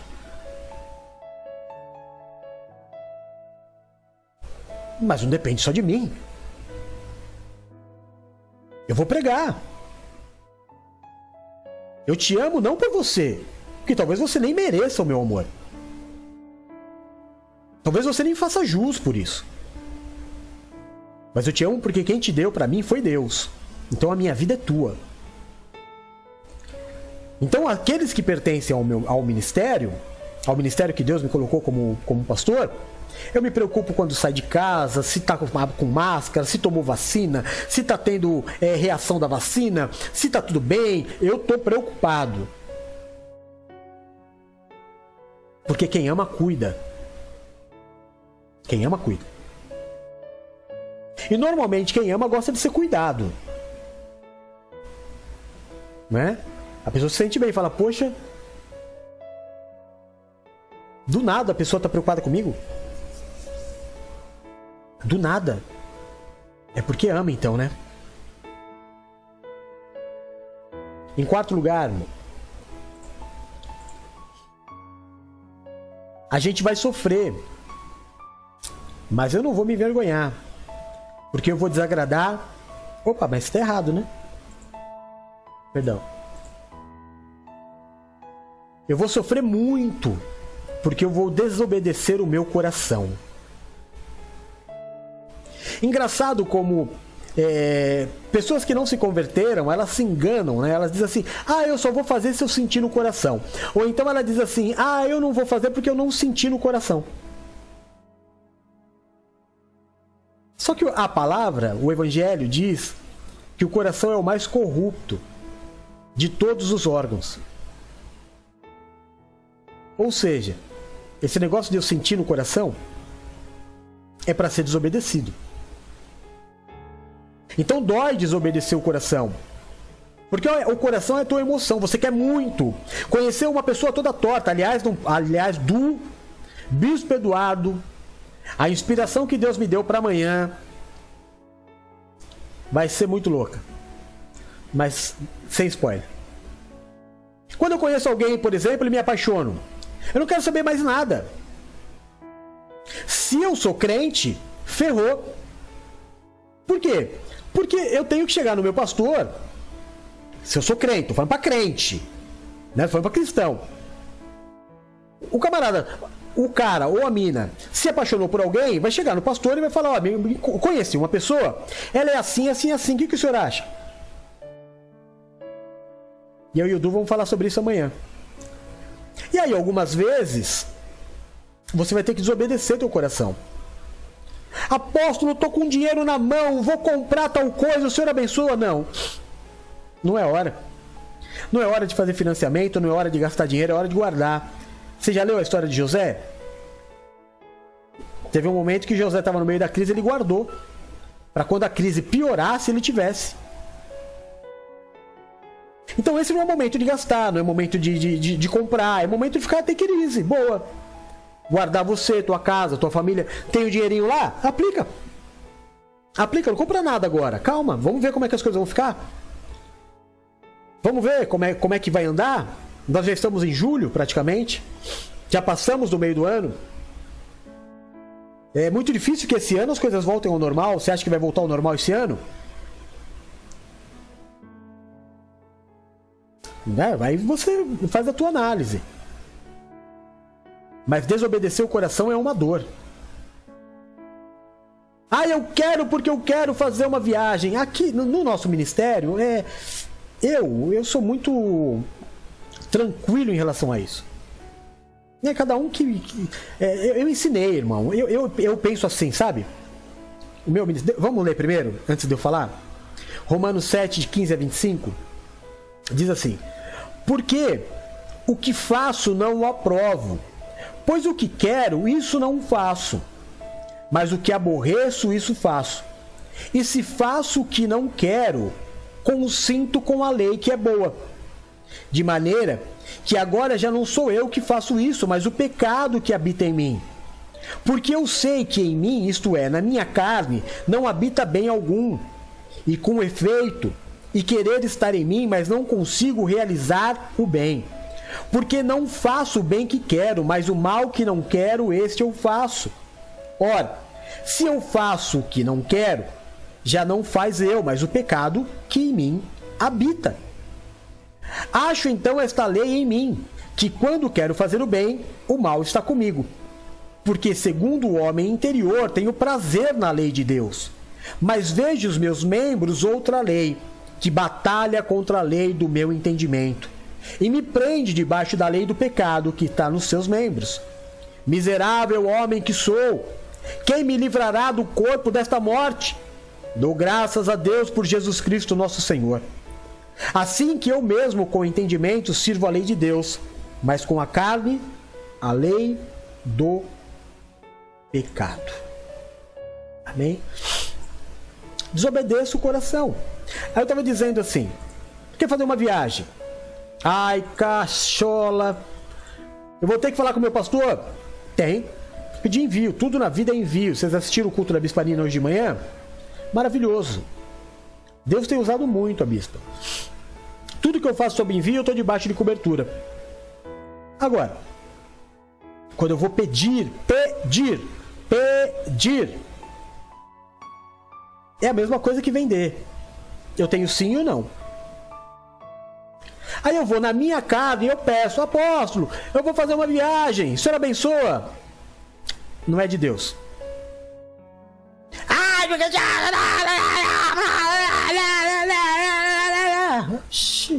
Que é isso, irmão? Você não está pedindo, está comunicando, então. É isso? Porque no teu interior você sabe que é certo o envio.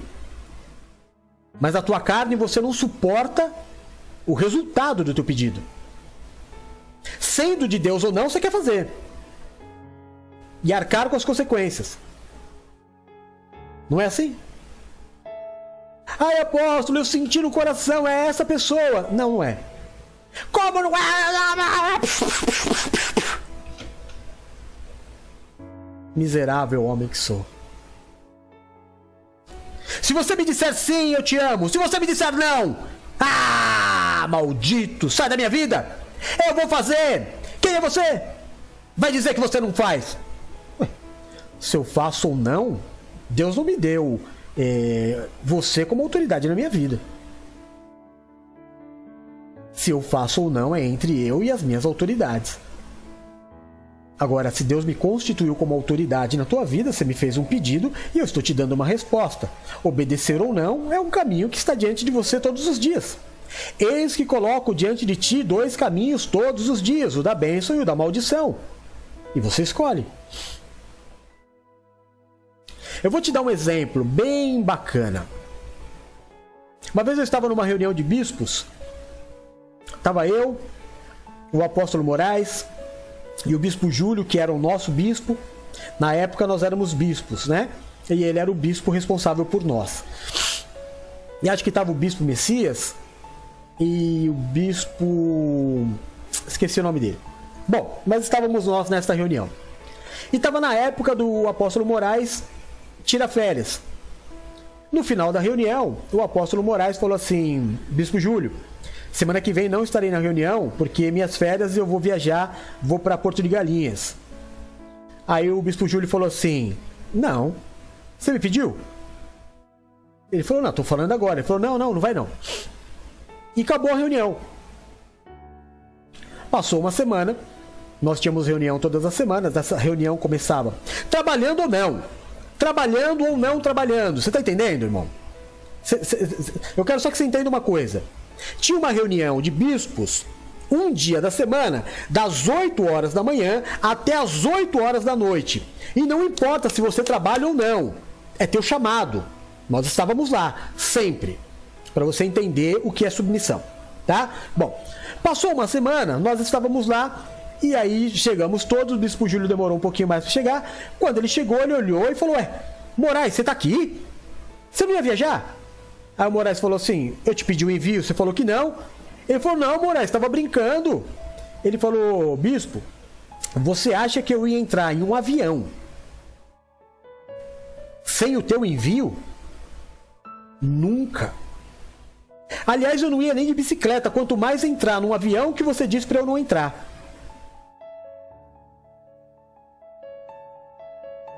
Hoje é o apóstolo Moraes. Aí você escolhe, mano. Aí você escolhe quem você quer ser. Aí você escolhe que tipo de servo você quer ser. O que prega o próprio evangelho, o que sabe no interior o que é certo e o que é errado, mas que é dominado pela sua carne. Ah, eu decidi que eu vou me separar, ponto. Sou eu que sei da minha vida. Também. No teu interior, é isso que você sente? No teu interior, você não acha que você deveria conversar com a autoridade constituída na tua vida? Ou melhor, deixa eu te explicar melhor. Ou será que já não tem autoridade sobre a tua vida? E é melhor você procurar um outro pastor que você vai considerar como pastor. Ah, pô, ah, cansei desse emprego aqui, ó, vou mudar. Tá comunicando?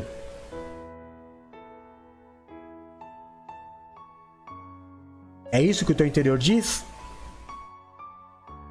Ou você quer andar debaixo de envio? Porque a fé é a certeza daquilo que os olhos não veem. Nem sempre o caminho da campina, como Ló escolheu, é o caminho da benção. O caminho da campina, que parece ser o caminho de paz, o caminho de prosperidade, pode te levar a Sodoma e Gomorra. Porque mais altos são os olhos do Senhor em relação à tua vida, muito mais altos, muito mais altos. É Ele quem sabe os pensamentos que tem a vosso respeito. Pensamentos de vida e não de morte. Não fica brincando com a morte. Não fica brincando de tentar Deus. Ou se é ou não é.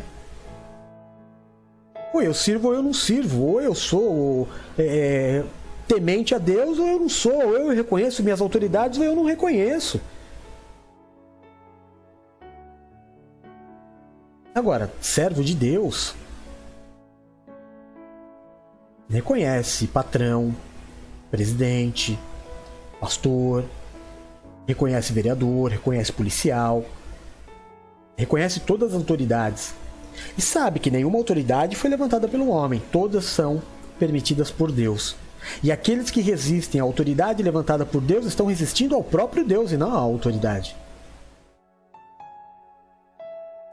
Então não adianta você ficar pulando de galho em galho. Você vai ter que obedecer. Se você quiser servir a Deus, servir a Deus é viver em obediência, em conformidade, em santidade. Então dizer não ao coração, ao sentimento, ao desejo é muito difícil, sabe? Dizer não à vaidade é muito difícil.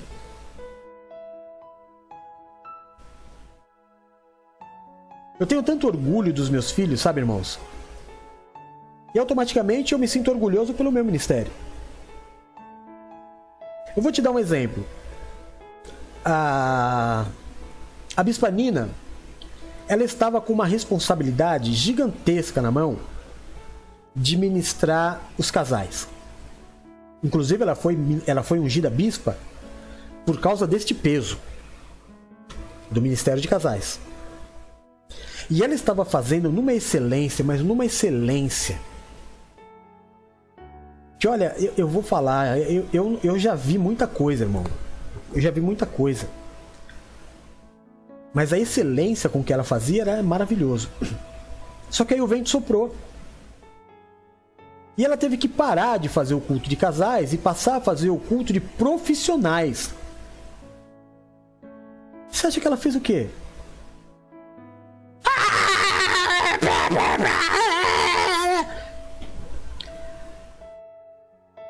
Ela está fazendo na mesma excelência. Só que mais. Só que além do culto de profissionais e finanças, Agora também ela faz o culto das oito, sabe por quê, irmão? Porque Deus, quando aprova, aprova.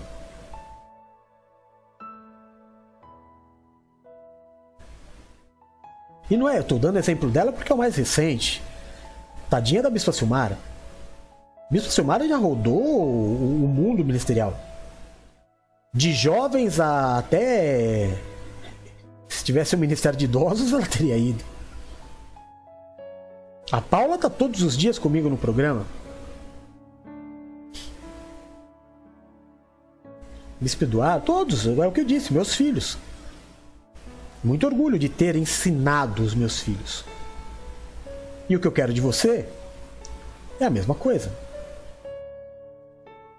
Que você seja tão abençoado quanto eles.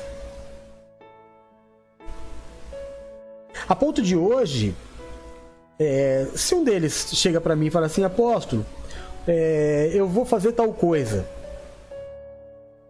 a minha confiança neles é tão grande que eu me limito em dizer a eles: que Deus esteja contigo, guarde e proteja. Vai com Deus. Porque já passou da etapa do leitinho. Claro, continuam sendo filhos. Filho é filho para sempre. Mas confiança é algo que se conquista inclusive diante de Deus. Como é que está a tua confiança com Deus? O quanto Deus pode confiar a obra dele na tua mão? O sustento da obra dele na tua mão? Quanto? Sem pedir. Sem pedir, por amor. O quanto?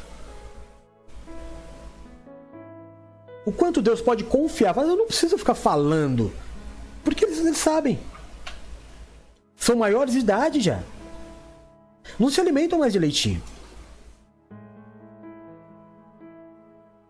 Deus quer confiar em você. Então sofre um pouco, irmão. E diga não ao teu coração. E não fale mais. Não sentir no coração. Você não sentiu no coração? Amém. A probabilidade de dar errado é bem menor. E em último lugar, para nós terminarmos a reunião, sofro, mas não me vergonho de desagradar a minha casa. Mateus 10, 35, 36 diz assim: Porque eu vim pôr em dissensão o homem contra seu pai, e a filha contra sua mãe, e a nora contra sua sogra, e assim os inimigos do homem serão os seus familiares.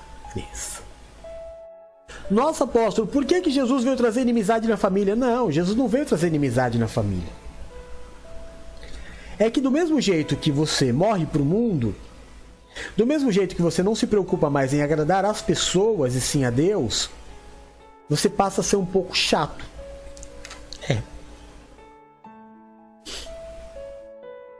Porque você já não participa mais, irmão, não por imposição nem religiosidade, mas por não querer desagradar a Deus.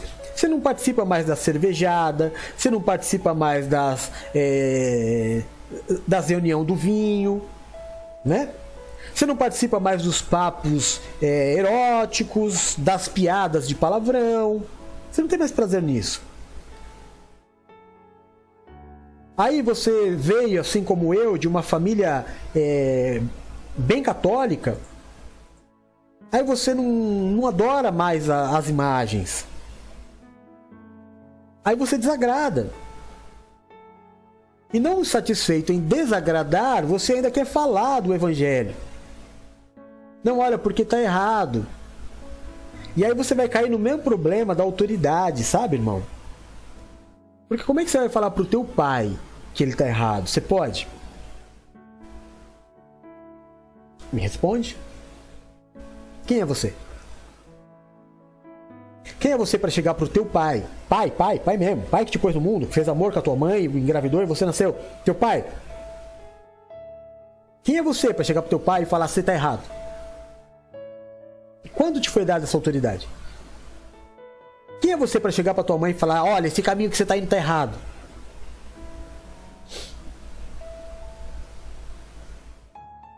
É. Só que pro teu irmão você fala, né? E de fora, de uma forma ou de outra, irmão, isso vai virar comentário na família. Porque na reunião é, familiar, ou na, nas idas à missa, ou na ida no, no, centro, que você já não vai mais, vão falar, tá dividindo a família, virou fanático. É esse tipo de coisa. Aí você vai sofrer. Vai sofrer por dois motivos, que você vai ser motivo de discórdia e você queria muito que eles estivessem indo para o mesmo caminho que você. Mas aí você precisa ter sabedoria e entendimento que assim como você teve um tempo, eles terão. E que a Bíblia diz para você ficar muito tranquilo. Se você crer em Cristo, será salvo você e a sua casa. Então busque viver em paz. Respeita o teu pai e a tua mãe. Vai falar para eles o que eles têm que fazer, não. Nunca. Se coloca na condição de filho. Mas apóstolo está errado. Maria também achou que Jesus estava errado.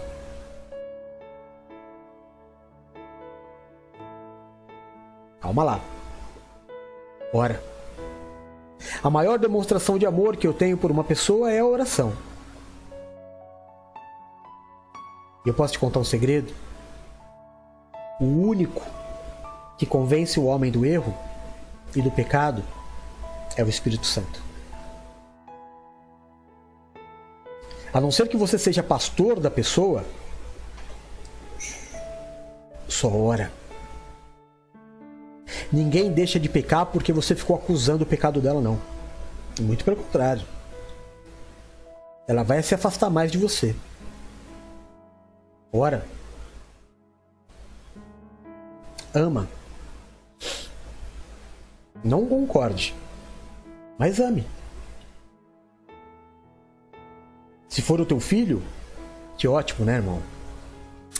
Ah, como é bom quando o pai e a mãe se convertem, porque a palavra diz: ensina a criança o caminho que ela deve andar, e quando ela crescer, ela não se desviará dele. Mas a palavra não diz para o filho ensinar o pai mas dá uma certeza para o filho: você e a sua casa serão salvos. Calma. Confia. Tenha fé. Inimigo aqui não é inimigo de guerra, não. Inimigo é o contrário. Nós seremos sempre minoria. Jamais seremos maioria. A igreja nunca foi maioria, então você precisa ter sabedoria em lidar. Tenha muita sabedoria em lidar.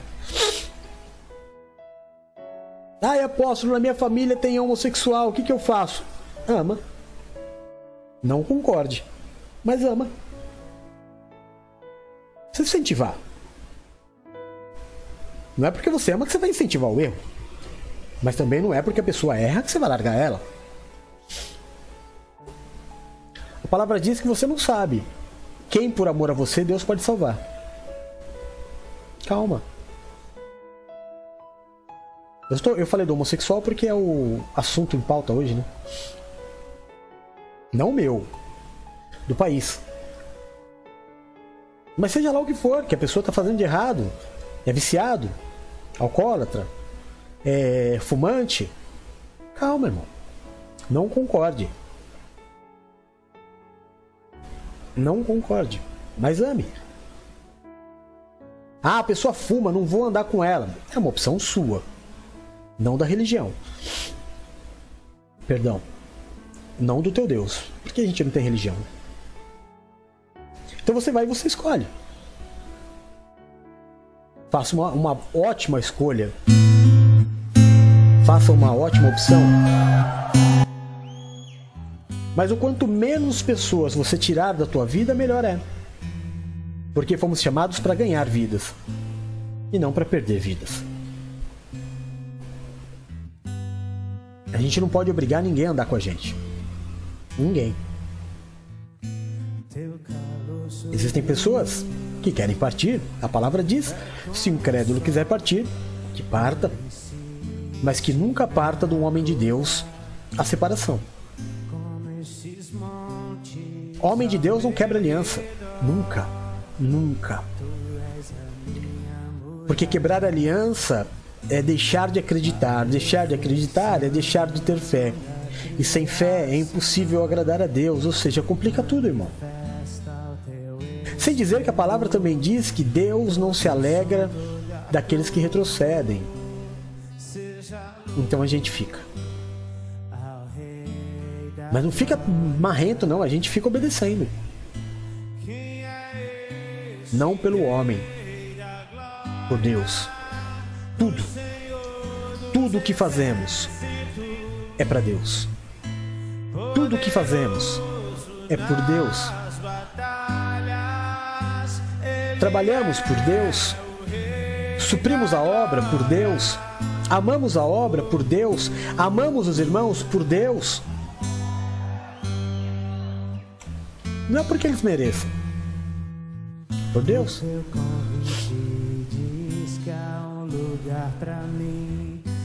Quando nós mandamos alguns jovens, alguns milhares de jovens para a África, nós tínhamos uma pulseirinha que colocava no braço e essa pulseirinha tinha a sigla O que Jesus faria. E nós usávamos essa pulseirinha para todas as decisões que nós iríamos tomar na vida. Era uma bênção, sabe? Se eu tivesse dinheiro, eu ia mandar fazer para nós uma pulseirinha. O que Jesus faria? É OQJF. E aí, durante o dia, acontecia uma, uma situação, você tinha que falar com alguém, decidir alguma coisa. Aí, de repente, você olhava para aquela pulseirinha e você lembrava, é verdade, né? O que Jesus faria nessa situação? O que a minha carne faria, eu já sei. Meu coração aqui está pulsando para fazer. Mas o que Jesus faria? A gente sofre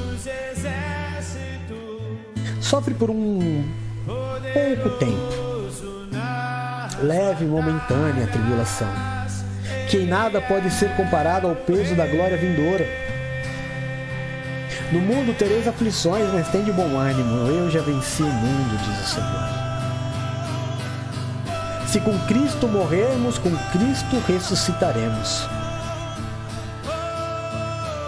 Ninguém pode contra o ungido de Deus. Ninguém toca no ungido de Deus. Nós somos para o Senhor como a menina dos olhos, ninguém toca. Somos como árvores plantadas junto ao ribeiro de água, que passa tempo e entra tempo, mas nunca falta recursos, porque as águas do rio estão sempre alimentando estas árvores.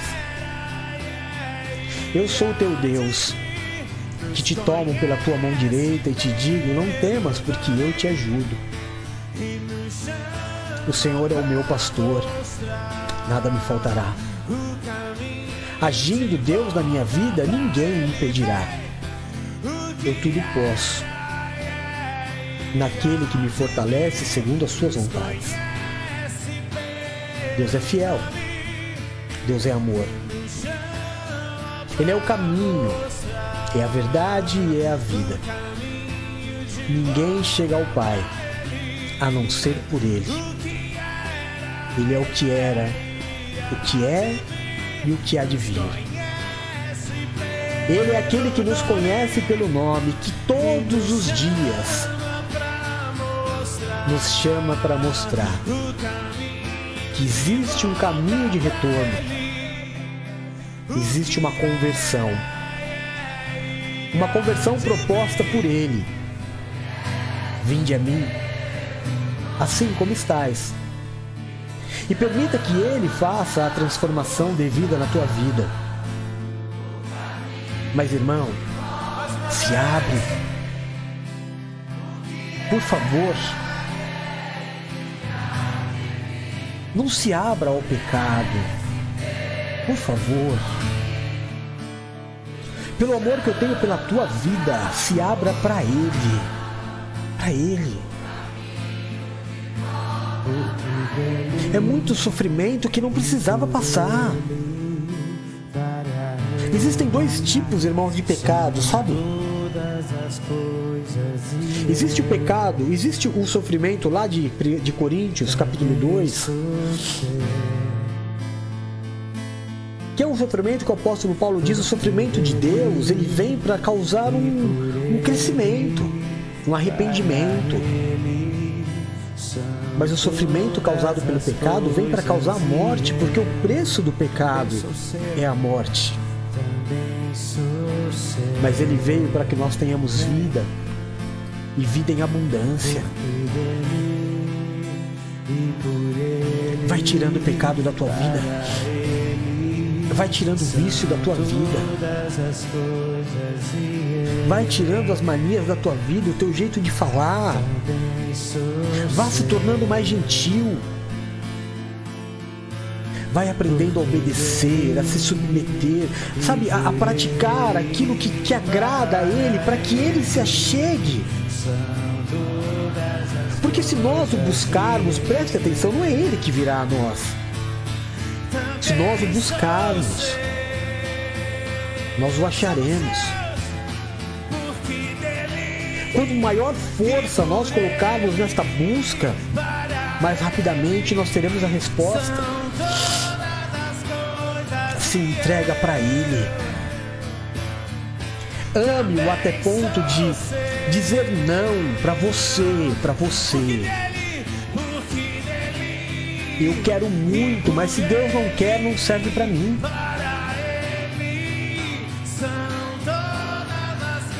Se fere a Deus, não serve para mim.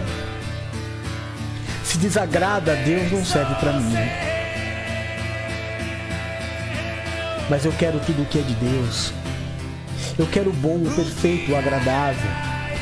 Eu quero a bênção que não acrescenta dor.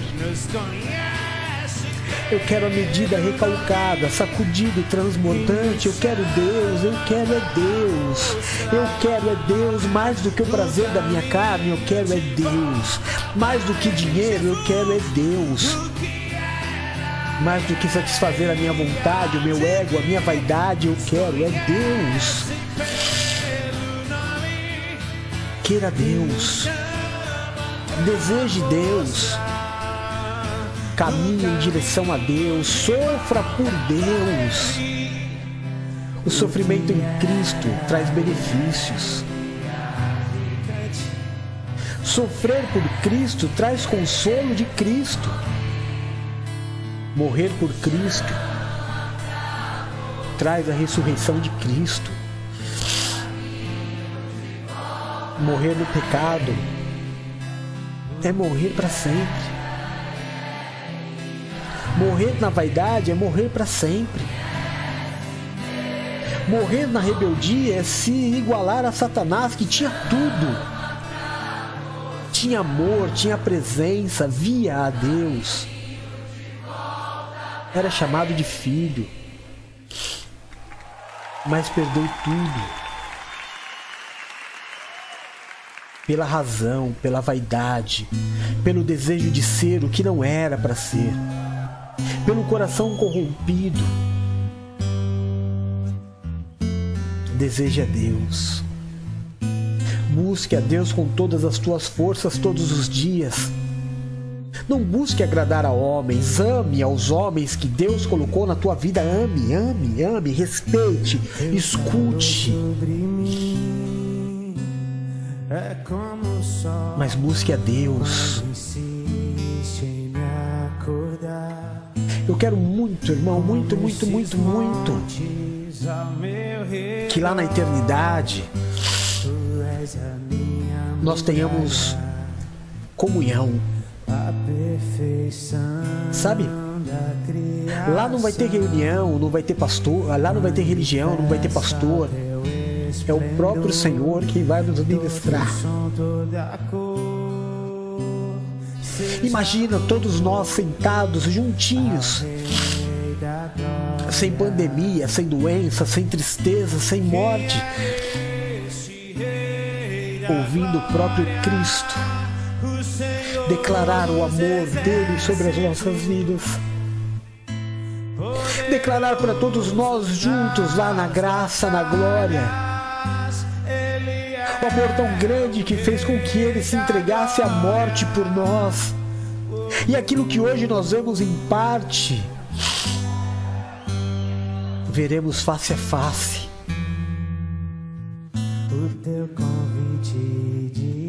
Nós conheceremos o verdadeiro amor. Vale muito a pena sofrer por Cristo, vai por mim. Vale muito a pena ser um pregador, vale muito a pena ser um pastor, vale muito a pena ser um mestre.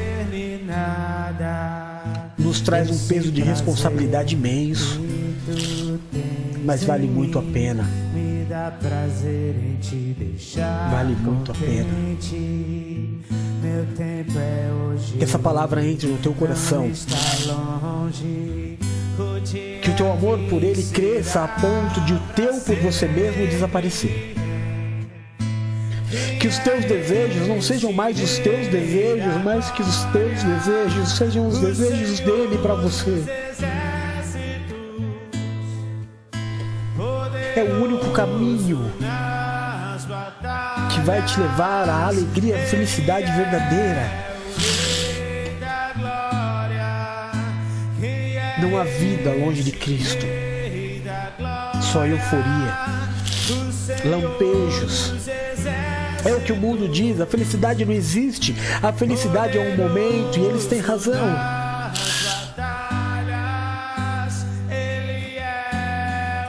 No mundo e na carne é assim. Mas para quem está em Cristo, a felicidade proposta é eterna.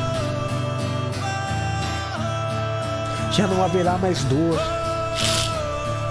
Já não haverá mais separação das nossas vidas com aqueles aos quais nós amamos. Muito pelo contrário. Haverá um tempo de reencontro com seu pai, com a sua mãe, com seus irmãos, com seus filhos, para sempre. Porque a morte já não terá mais poder, nem autoridade, nem domínio. Eu estou pregando esta palavra para você para te propor esta condição. Condição de Cristo. Religião nenhuma no mundo pode te dar. Nenhuma. Mas Ele pode. E quer te dar. Diga não a você. Esteja disposto, deseje sofrer por Cristo. Deseje ouvir a sua carne gemer. Sempre que a tua carne desejar desistir, é porque o teu espírito está prevalecendo. Permaneça. Eu quero convidar você a terminar esse culto, como fazemos todos os domingos, louvando a Deus não só cantando, mas louvando, deixando vir de dentro a adoração. Esta música é um hino do culto das 19 horas. Feche os teus olhos onde você estiver. Cante, cante, cante. Mais uma vez!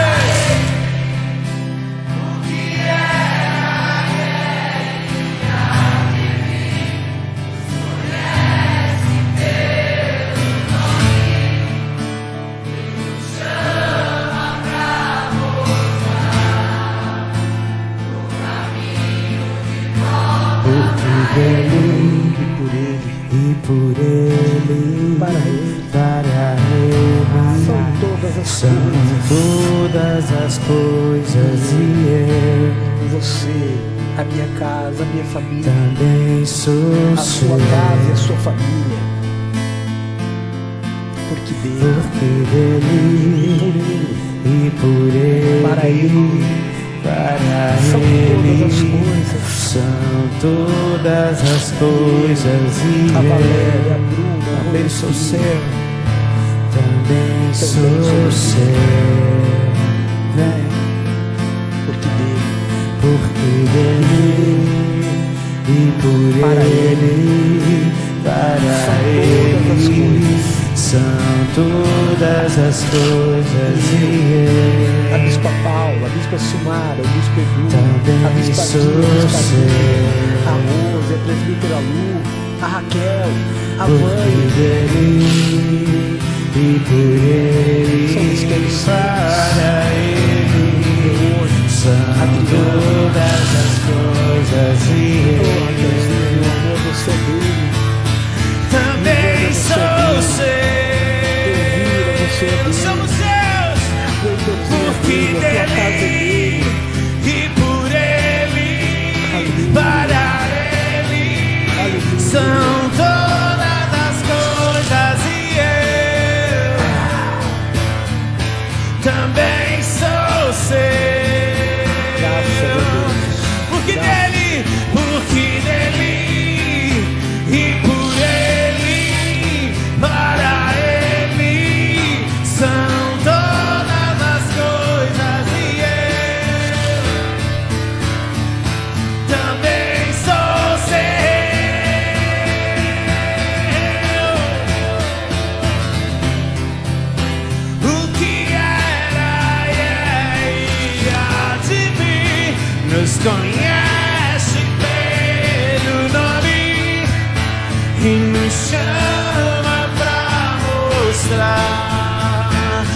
O